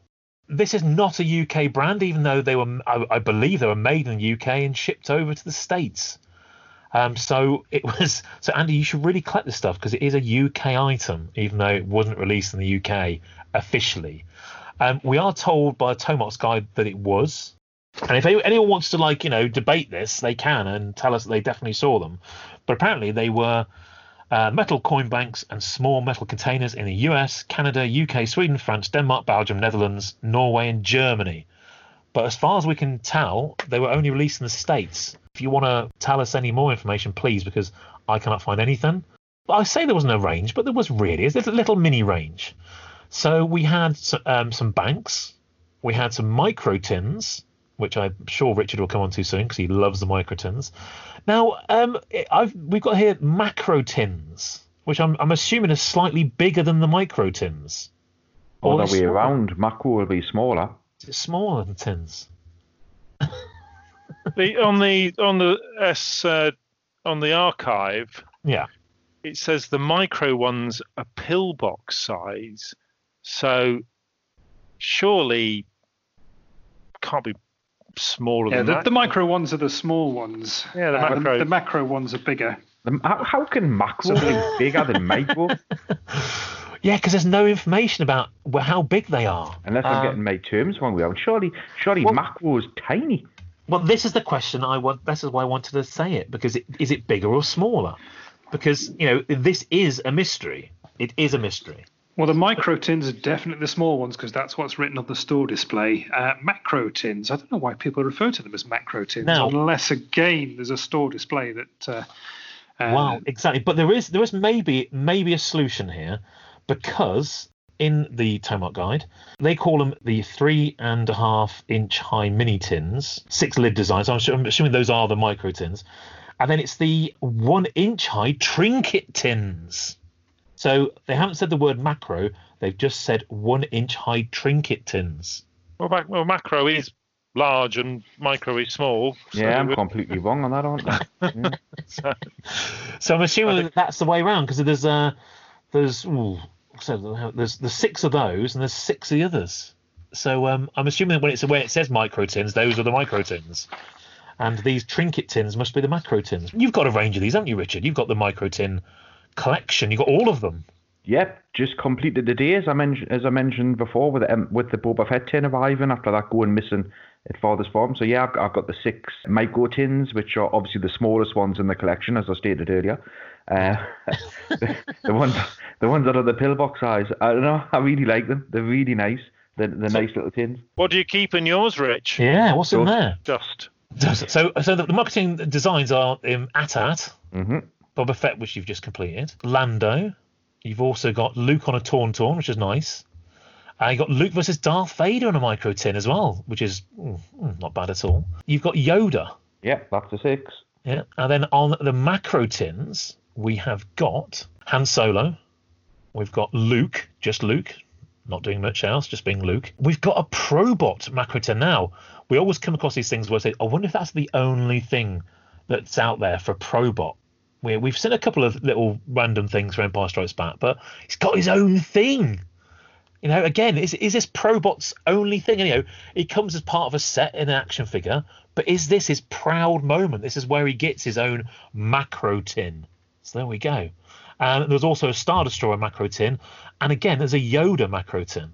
At least uh, you know Han Solo's been recognised this time because normally he gets largely ignored. I'm, I'm surprised that uh, we haven't got too much Leia love in the macro tins. There's also a Chewie, Pete. You missed Chewie in. Uh, Oh, Miss Chewie. sta- standing there in the blizzard in Hoth with the snow blowing across him. Yep. Little bit of conflicting info because I've never seen a picture of him. I did do a little bit of research earlier on today. Um, I read a piece that said there is also a Vader tin and a tin with the droids, but can't find a picture on them, so that might be duff information. So so we've got the, the micro tins and macro tins. We've also got the the banks, which we'll come to. We've also got space trunks, which remember I you know, for British people that's very confusing because a space trunk would you think would be a swimming gear, but uh, it's also what you would call a space trunk, which is a you know something to hold stuff in. So there we go. That always always confused me. I, I have the uh, the space trunk one or one of the space trunks. I think there's two of them. There's a Droids Probot uh, one, and there's a Luke Leia trunk, and I have a rather faded on one side space trunk. It's quite a nice little tin actually. Um, very good to display these things. You know, really, really like nicely made tins, but said they, they do fade. And it's got a Leia Bespin on there, which is fantastic. You don't see too many Leia Bespin things on, on items. And then we've got pencil boxes. As, no, uh, no, no, no, no. I think Andy might be alluding to the square tin. There's a, there's a square tin as well before the pencil box. A square tin. Yeah, it's got the droids on. It's got the R2 probot. Oh, yeah, it's, a, yeah. it's a square tin. It's a bigger tin. Oh, Andy, you're thinking about your square tin. Now, it's again on that one. It's really nice, but you've got for some reason the Probot is is is artwork, and you've got Yoda, Darth Vader, and R2D2 are you know movie images. So they just went ah Probot stuff him. We're gonna gonna use that that image. What's the Probot macro tin image? Yeah, same thing. So yeah, I wonder why they wonder I did that for. Maybe it's because it's it's a theory could be that in the film he's quite black, and I guess if you took a still of the film, it wouldn't look great. Maybe because This is a nice, colourful image, that isn't it? It's the McQuarrie Oh, artwork. It's, it's a great image. So he's but on a lovely orange background. But Oh. then saying that, going back to the space trunk that you mentioned Oh, before, you've got the one with the heroes. heroes. So there's another one. Um, it's got uh, it has got R2 and 3PO. I suppose they count as heroes. But the other three images on this uh, space trunk, you've got Boba Fett, you've got IG-88, and then you've got the Probot. But it is a photo of the Probot. Exactly. So he's stand. He looks like he's standing around, waiting Just wait, waiting to be shot. Yeah. The- uh, but the IG88, I mean, that's the, I mean, again, that's we don't see too many IG88 images. He looks very kind of, well, ready to cock his gun and have you. He's got both his guns there. You know, he's on the Star Destroyer. He's he goes, well, tell me where it is. Tell me where the action is. But yeah, that's a cracking. T- I haven't found. it. I, I did try and find it for a little while. I thought "Oh, I've got one. I don't need another one. It's absolutely fine. How many things have got Cloud City on them? Well, the Cloud City oval storage tin is a homage to the wonderful world of Cloud City. There's no Lando on it, doesn't seem. It's just a nice big oval tin. You probably keep some biscuits in or something uh, for a trip out, and it's just it's just a beautiful. Again, it's the McQuarrie image of Cloud City, and it's a corker, you- and that's it think- really. Do you think that you might keep your Ovaltine in your Ovaltine? Ooh, Eight. nice. Maybe. So, do you see what I did there? Yeah, I, I did. I did. But you know, there we go. Anyone anyone want that tin? That's a nice looking tin, isn't it, for display? It is a nice tin. That's a nice. That's a nice image. That. I'm not sure I want it though. A couple of Ugnaughts on there would have made that bit more interesting. You know, or maybe even you know the ice cream guy running through the corridor. You see that on a side of a tin. Whew, I think you that would have been a bestseller. Right, and we've got pencil boxes. Every pencil box I've got from yesteryear has rusted quite badly. So I don't know what it is with pencil boxes. Maybe because they're touched so much and all sorts of stuff's put in them. But uh, my space trunk decided how old it is. There's hardly a bit of rust on it. But I've seen some of these pencil box tins and they are rusted to you know death. So I guess just the fact that they've got kids' hands on them with all sorts. But uh, um, not the, the most exciting images. It, you know, you would have thought they could have done a bit better. They've just you know wanged on the same you know images. I think probably the Yoda one's the nicest looking pencil box tin. It's a nice clear image. It fills it up. The rest of them are kind of been fitted in. There's a Chewbacca, the Darth Vader, R2C3PO, and a Yoda one. And I've just you know they're not doing much for me. The Chewie's all right, but Come on, Pete, you gotta gotta love that Vader image. oh, There in the carbonite chamber, the steam rising up around him, the yellow glow from the uh, from the carbonite chamber casting up, on him. That's a superb image. I love that one. That's my favourite.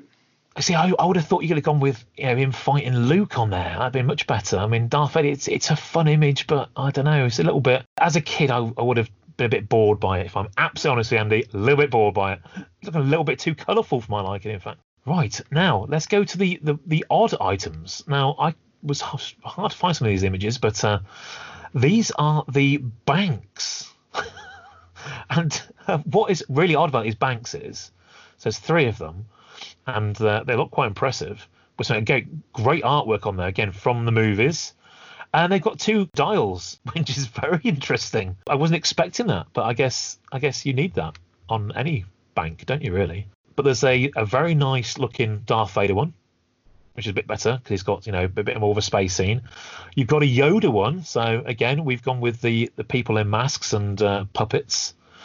But the one which intrigues me most is the octagonal bank because it's completely devoid of what we've seen before. Um, can you tell me what is on that octagonal bank, guys? I think it's brilliant, and I would love to find this. Well, this is one of the few that's not got photo art, isn't it? Um, is. these are, I think, these are stock images, aren't they? I think these appear on quite a lot of products in the Empire era, and I think these were drawn images, presumably prepared and produced by Lucasfilm and issued to companies to put on their merchandise. Usually seen in black and white. These ones are coloured, but there's some great images on there. Is that Han and Luke, or is it not? It is No. Han and Luke, and in fact, it's uh, I recognise the Han image. What you're saying there, Andy, that's on some French uh, advertising, but called Luke, isn't it? That that picture has got Luke written under it, even though it's Han, and I can't remember it's on some French uh, advert or flyer. I see floating about for sale every now and then. Look at the colour of the jacket as well. It's not the blue. It's brown. It is. Actually, I think they look really dynamic. Actually, I, I actually love the color scheme of both of those.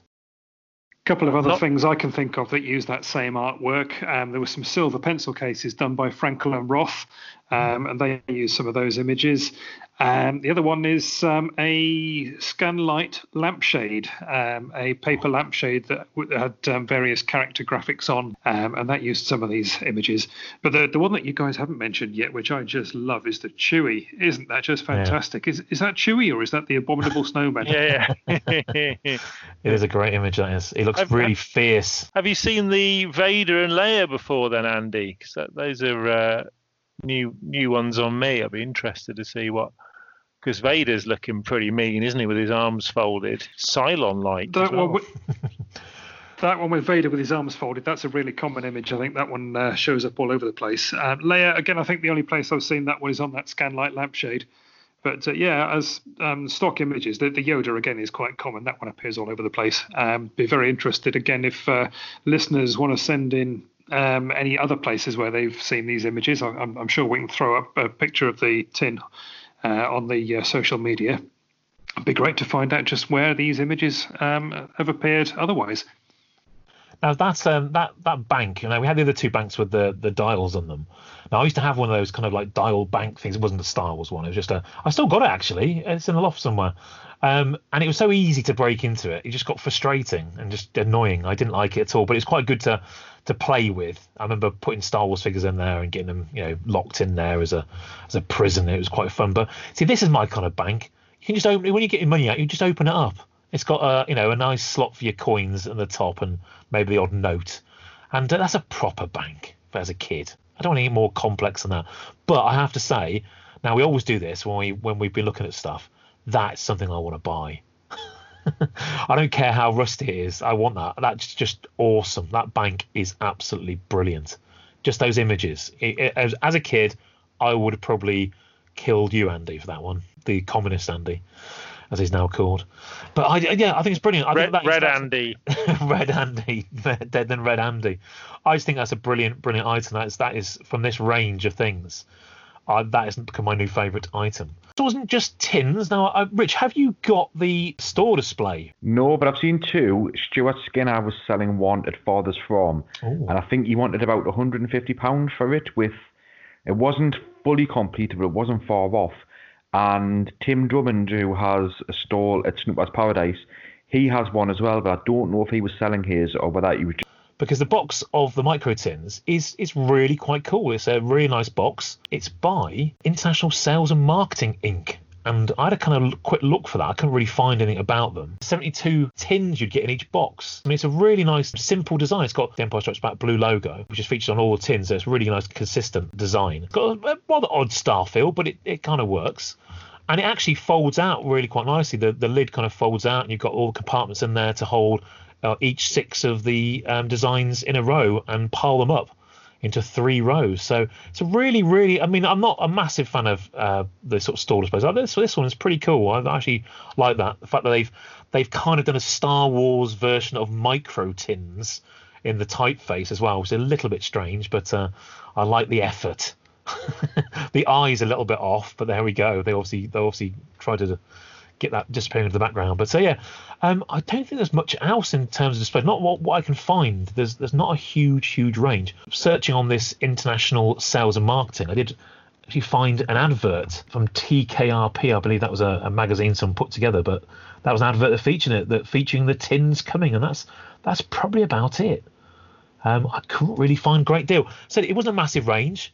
Uh, I'd love to know why they went into just the, the states and they didn't really come over here allegedly. Did they just not sell? Is, is that why we see a lot of them? I don't, I don't really know. I mean, goodness knows, if you've seen those banks and the trunks, you would have loved those sort of things. Um, and you'd have thought maybe something inside of them, maybe. I mean, you know, maybe they should have come with sweets. Maybe that'd been a, a better thing. Guys, what's your overall thought of this range? It's quite small and, and cute. Um, spoons, you've not you've not said too much about uh, maybe collecting these now. Um, I must say they're they're not really not really doing it for me. Uh, I do like that. I do like the um, the display box. That now that looks good, and seeing the full run of tins there, uh, I, they do appeal a little bit more. I do like the banks, I suppose, with the uh, the dual dials. I think they're they're quite interesting, but it's not. You know, I don't remember Star Wars tins. Uh, they, I suspect the the majority of these are fairly battered, aren't they? Fairly, I mean, are, are mint unused ones particularly easy to come by? You do see them. I mean, I mean, it's not unusual to see them. I mean, I think Richard, you, you didn't struggle too much to get your range of tins, did you? You just, I mean, you do see them pop up quite a lot. They're dead easy. You can get. I think uh, I've seen them going for five or six quid, but honestly, you can get them all for like three pound each. Dead easy. Yeah. Is that is that all they cost? Is it? I mean, I could, you know, uh, I am very easily led. Yeah. And uh, uh, I could probably see myself buying some only three pounds. It ended up. Well, I'm delighted to welcome back Mark for our rapid fire. Are you ready, Mark? I am. Go for it. What was your first figure purchased as a child? Don't know if I purchased it, but I do know that the first figure I ever received from my father was a Bossk. What's your favourite card back image? That's actually a tough question. Return of the Jedi Darth Vader. Oh, I've never had that one before. That's a good one. Favourite figure, vehicle, or playset as a child? Ah, see, as a child, I wasn't one of those lucky kids with a lot of toys, so I had my favourite vehicle would have that I used the most was either the speeder bike or the Cap 2. Yeah, speeder bike was awesome. Favourite figure, vehicle, or playset now as an adult? I suppose my favourite figure is still Bossk. What's your favourite Star Wars movie? Return of the Jedi. And what's your favourite Star Wars character on screen? Okay, I really like it. Darth Vader's pretty cool. Yeah, it's Darth Vader. What's your favourite convention or event that you've attended so far? Well, in New Zealand and especially Christchurch, we don't have uh, a heck of a lot. We just have some, uh, one called Armageddon every year, Mm-hmm. which barely touches on any uh, Star Wars, let alone vintage goods. But I was, I am starting up. Well, with COVID nineteen, it's different. In a few months, we were going to, me and some buddies are going to start up a, a geek market here in Christchurch, and I'll be selling uh, vintage Star Wars and lots of 80s things. So that that'll be the future favourite convention. Oh, that sounds great. Make sure you send us information on that. We'll share it out on Oh, our social sure. media as well. Will do. That.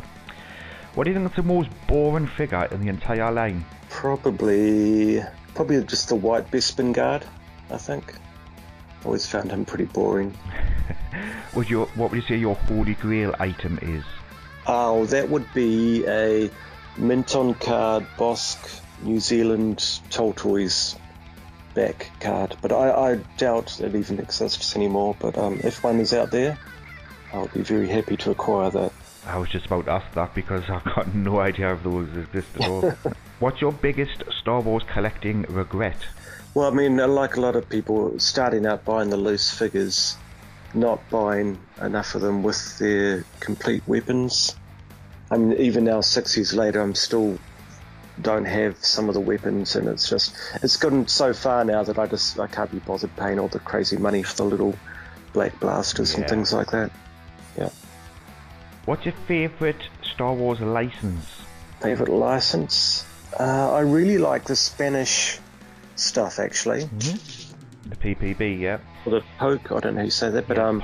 I've got a couple of those catalogs. Wow. Or the you know the ones from Javier, Yeah. and like his his books are beautiful, and just I love it's like vintage porn looking at all the um the artwork and all the figures, and uh, it's just yeah, beautiful. It's, it's easily my favourite actually. Yeah, I've got volume one, but I haven't bit the bullet on Oh. volume two yet.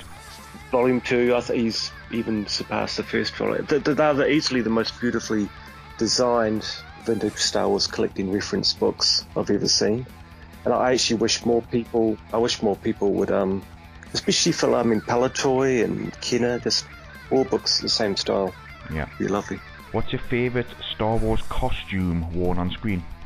Uh, probably the Emperor's Royal Guard. hmm Yeah, we get that a lot. Yeah, great. Yeah, I've got I've got one of their helmets. It was always fun to pop on and scare people. What was the best time period to be a Star Wars fan? Probably originally when the figures first came out, but rather than being a kid, maybe being, you know, about 20, 25 and buying them all. But then at the same time, you really need to play with them as a kid to really get the nostalgia and for the collecting them 40 years later. So And finally, if you had to take just one item with you to another planet, what would it be and why? uh, it would be my C-3PO, the cased up by CAS, and it's with the um, New Zealand Toltoys 48 back, which is um, one of the rarer cards. And annoyingly, it actually has C-3PO, the figure cut out neatly by my sister, and so it's cased up, yeah, missing the actual, you know, the photo of C-3PO. Plus, the weird thing was that the figure we had as a kid would always fall apart, and I don't know whether it's because we lost the screw when we first got it, or whether it was just one of these non-sonic welded figures. Because as far as I can remember, it would never stay together. Mm-hmm. So it was quite fun to play with it because you know we were playing. He was the first one to get shot. You'd let him go, and he falls apart. um, so I've actually got them to grade case C-3PO figure, and he's all separate Mm-hmm. in the box. It looks beautiful. So I grabbed that. Wow, some great answers there. and We'd love to have a photo of that one for sure. Okay, so that's been a great show, that guys. So let's head over to the outro then. So I want first of all start off with Darth Mark, who goes by Star Wars Toy Pod. So you may have seen his podcast, uh, formerly Blue Harvest Toys. Um, spends much more time on YouTube now.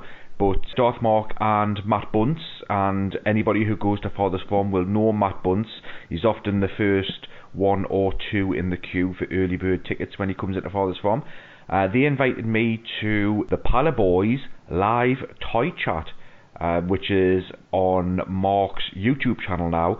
So for about an hour, um, not a lot of structure to it, just talking about some items. I showed some of my items from my collection, discussion of some modern things, discussion on vintage pricing, and various other things. So that was great to be on there. And I know Mark spends a lot of time on Twitter sharing things, and thanks for sharing our shows, Mark, and commenting. Uh, so over on Star Wars from UK, Ian Palafan, who always leaves us a great review, but I'm going to read this one out um, because he's got more information on the Star Raiders. So he said they only just started this month's show, but wanted to mention that the Star Raiders are Mego sized and they are actually 8 inches tall. So those were the figures that glow in the dark, and I think it was guy who's called Chris Simmons from memory. He uh, had both versions, the glow in the dark and the non glow in the dark. I love these figures, although only have a few, but massive congratulations to Chris for his most impressive achievement, as this is a tricky set to put together like he has. They went under another few names as well, whilst they were released and came with a slightly different outfits on. I'm thinking the QC was out the window on this lot, certainly so. There is also another Tomlin series that was released around the same time and around 4 inches in height, in which I have a near complete set, although it's a mixture of glow and non-glow versions. I'm sure these really confused a fair few grandparents out there, and I can imagine kids opening these as presents and expecting Star Wars only to be greeted by these. I do love these as well, and they've been my main collecting focus for the past few years. Looking forward to hearing the rest of the show. So once again, Ian, for uh, your great feedback. We don't have much more feedback at all from UK because I'm guessing that people are still ploughing through the show, and we have recorded this one earlier than normal. Um, huge thanks to everybody on Twitter who's been engaged in conversations with Chris Porteous, who is our social media.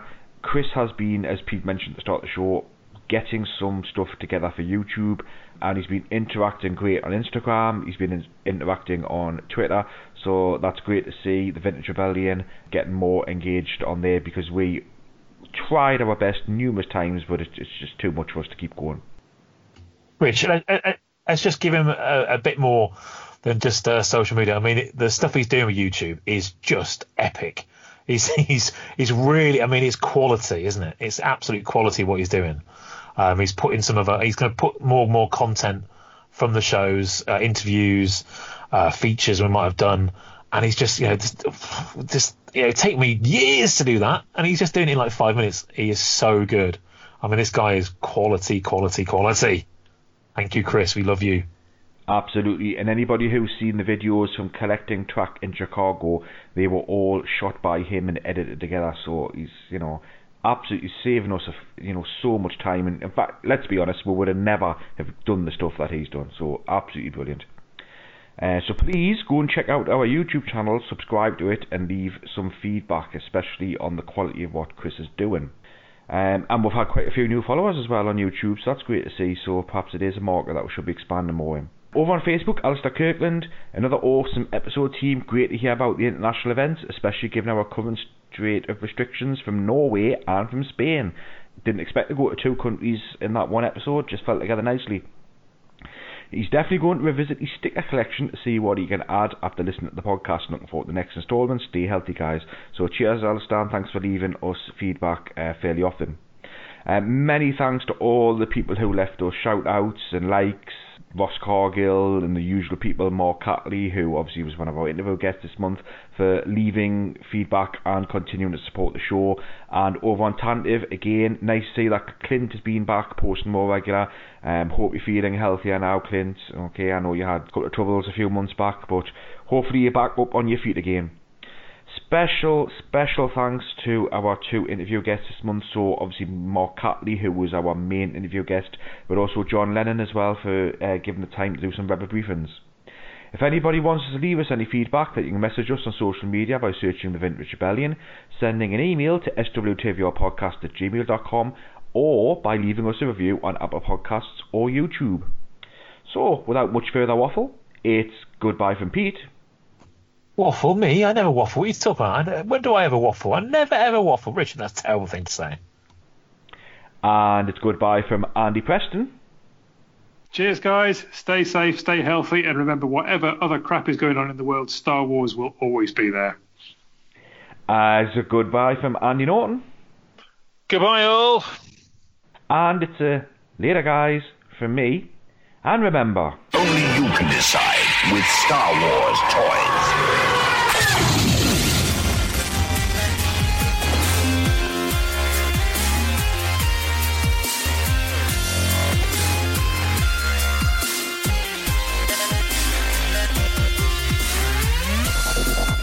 This podcast is not endorsed by Disney, Lucasfilm Limited, 20th Century Fox, or anybody who cares about the Star Wars franchise. It is intended for entertainment and information purposes only. The official Star Wars website can be found at www.starwars.com. All names and sounds of Star Wars are registered trademarks of Lucasfilm Limited and other associated copyright holders. All of the original content of this podcast are the intellectual property of the Vintage Rebellion. If you enjoyed this podcast, then feel free to email swtvrpodcast at gmail.com. If you don't enjoy this podcast, tough. Are Star Wars products going to have the durability of, say, that old favourite, the teddy bear? Teddy! And it's goodbye from Andy Preston. Goodbye! Who really has I'm, goodbye. I'm muted and I. Uh, and Andy Preston is the one who's not spoons, if that helps you. Cheers, guys. Stay safe, stay healthy, and remember, whatever other crap is going on in the world, Star Wars will always be there. As a goodbye from Andy Norton. Goodbye, all. And it's a later, guys, from me. And remember, that must be a record. and, and, and thank you, Andy Preston, for deliberately giving us an, out, an outtake at the end there. That was very decent of you. I could tell you were sitting there thinking, what can I do to provide an outtake? And yeah, you nailed that one. You're very welcome, mate. It's very smooth tonight, wasn't it? Mm, very. No flibbling and flobbling, straight in there. Talking. I, I might get this edited tomorrow.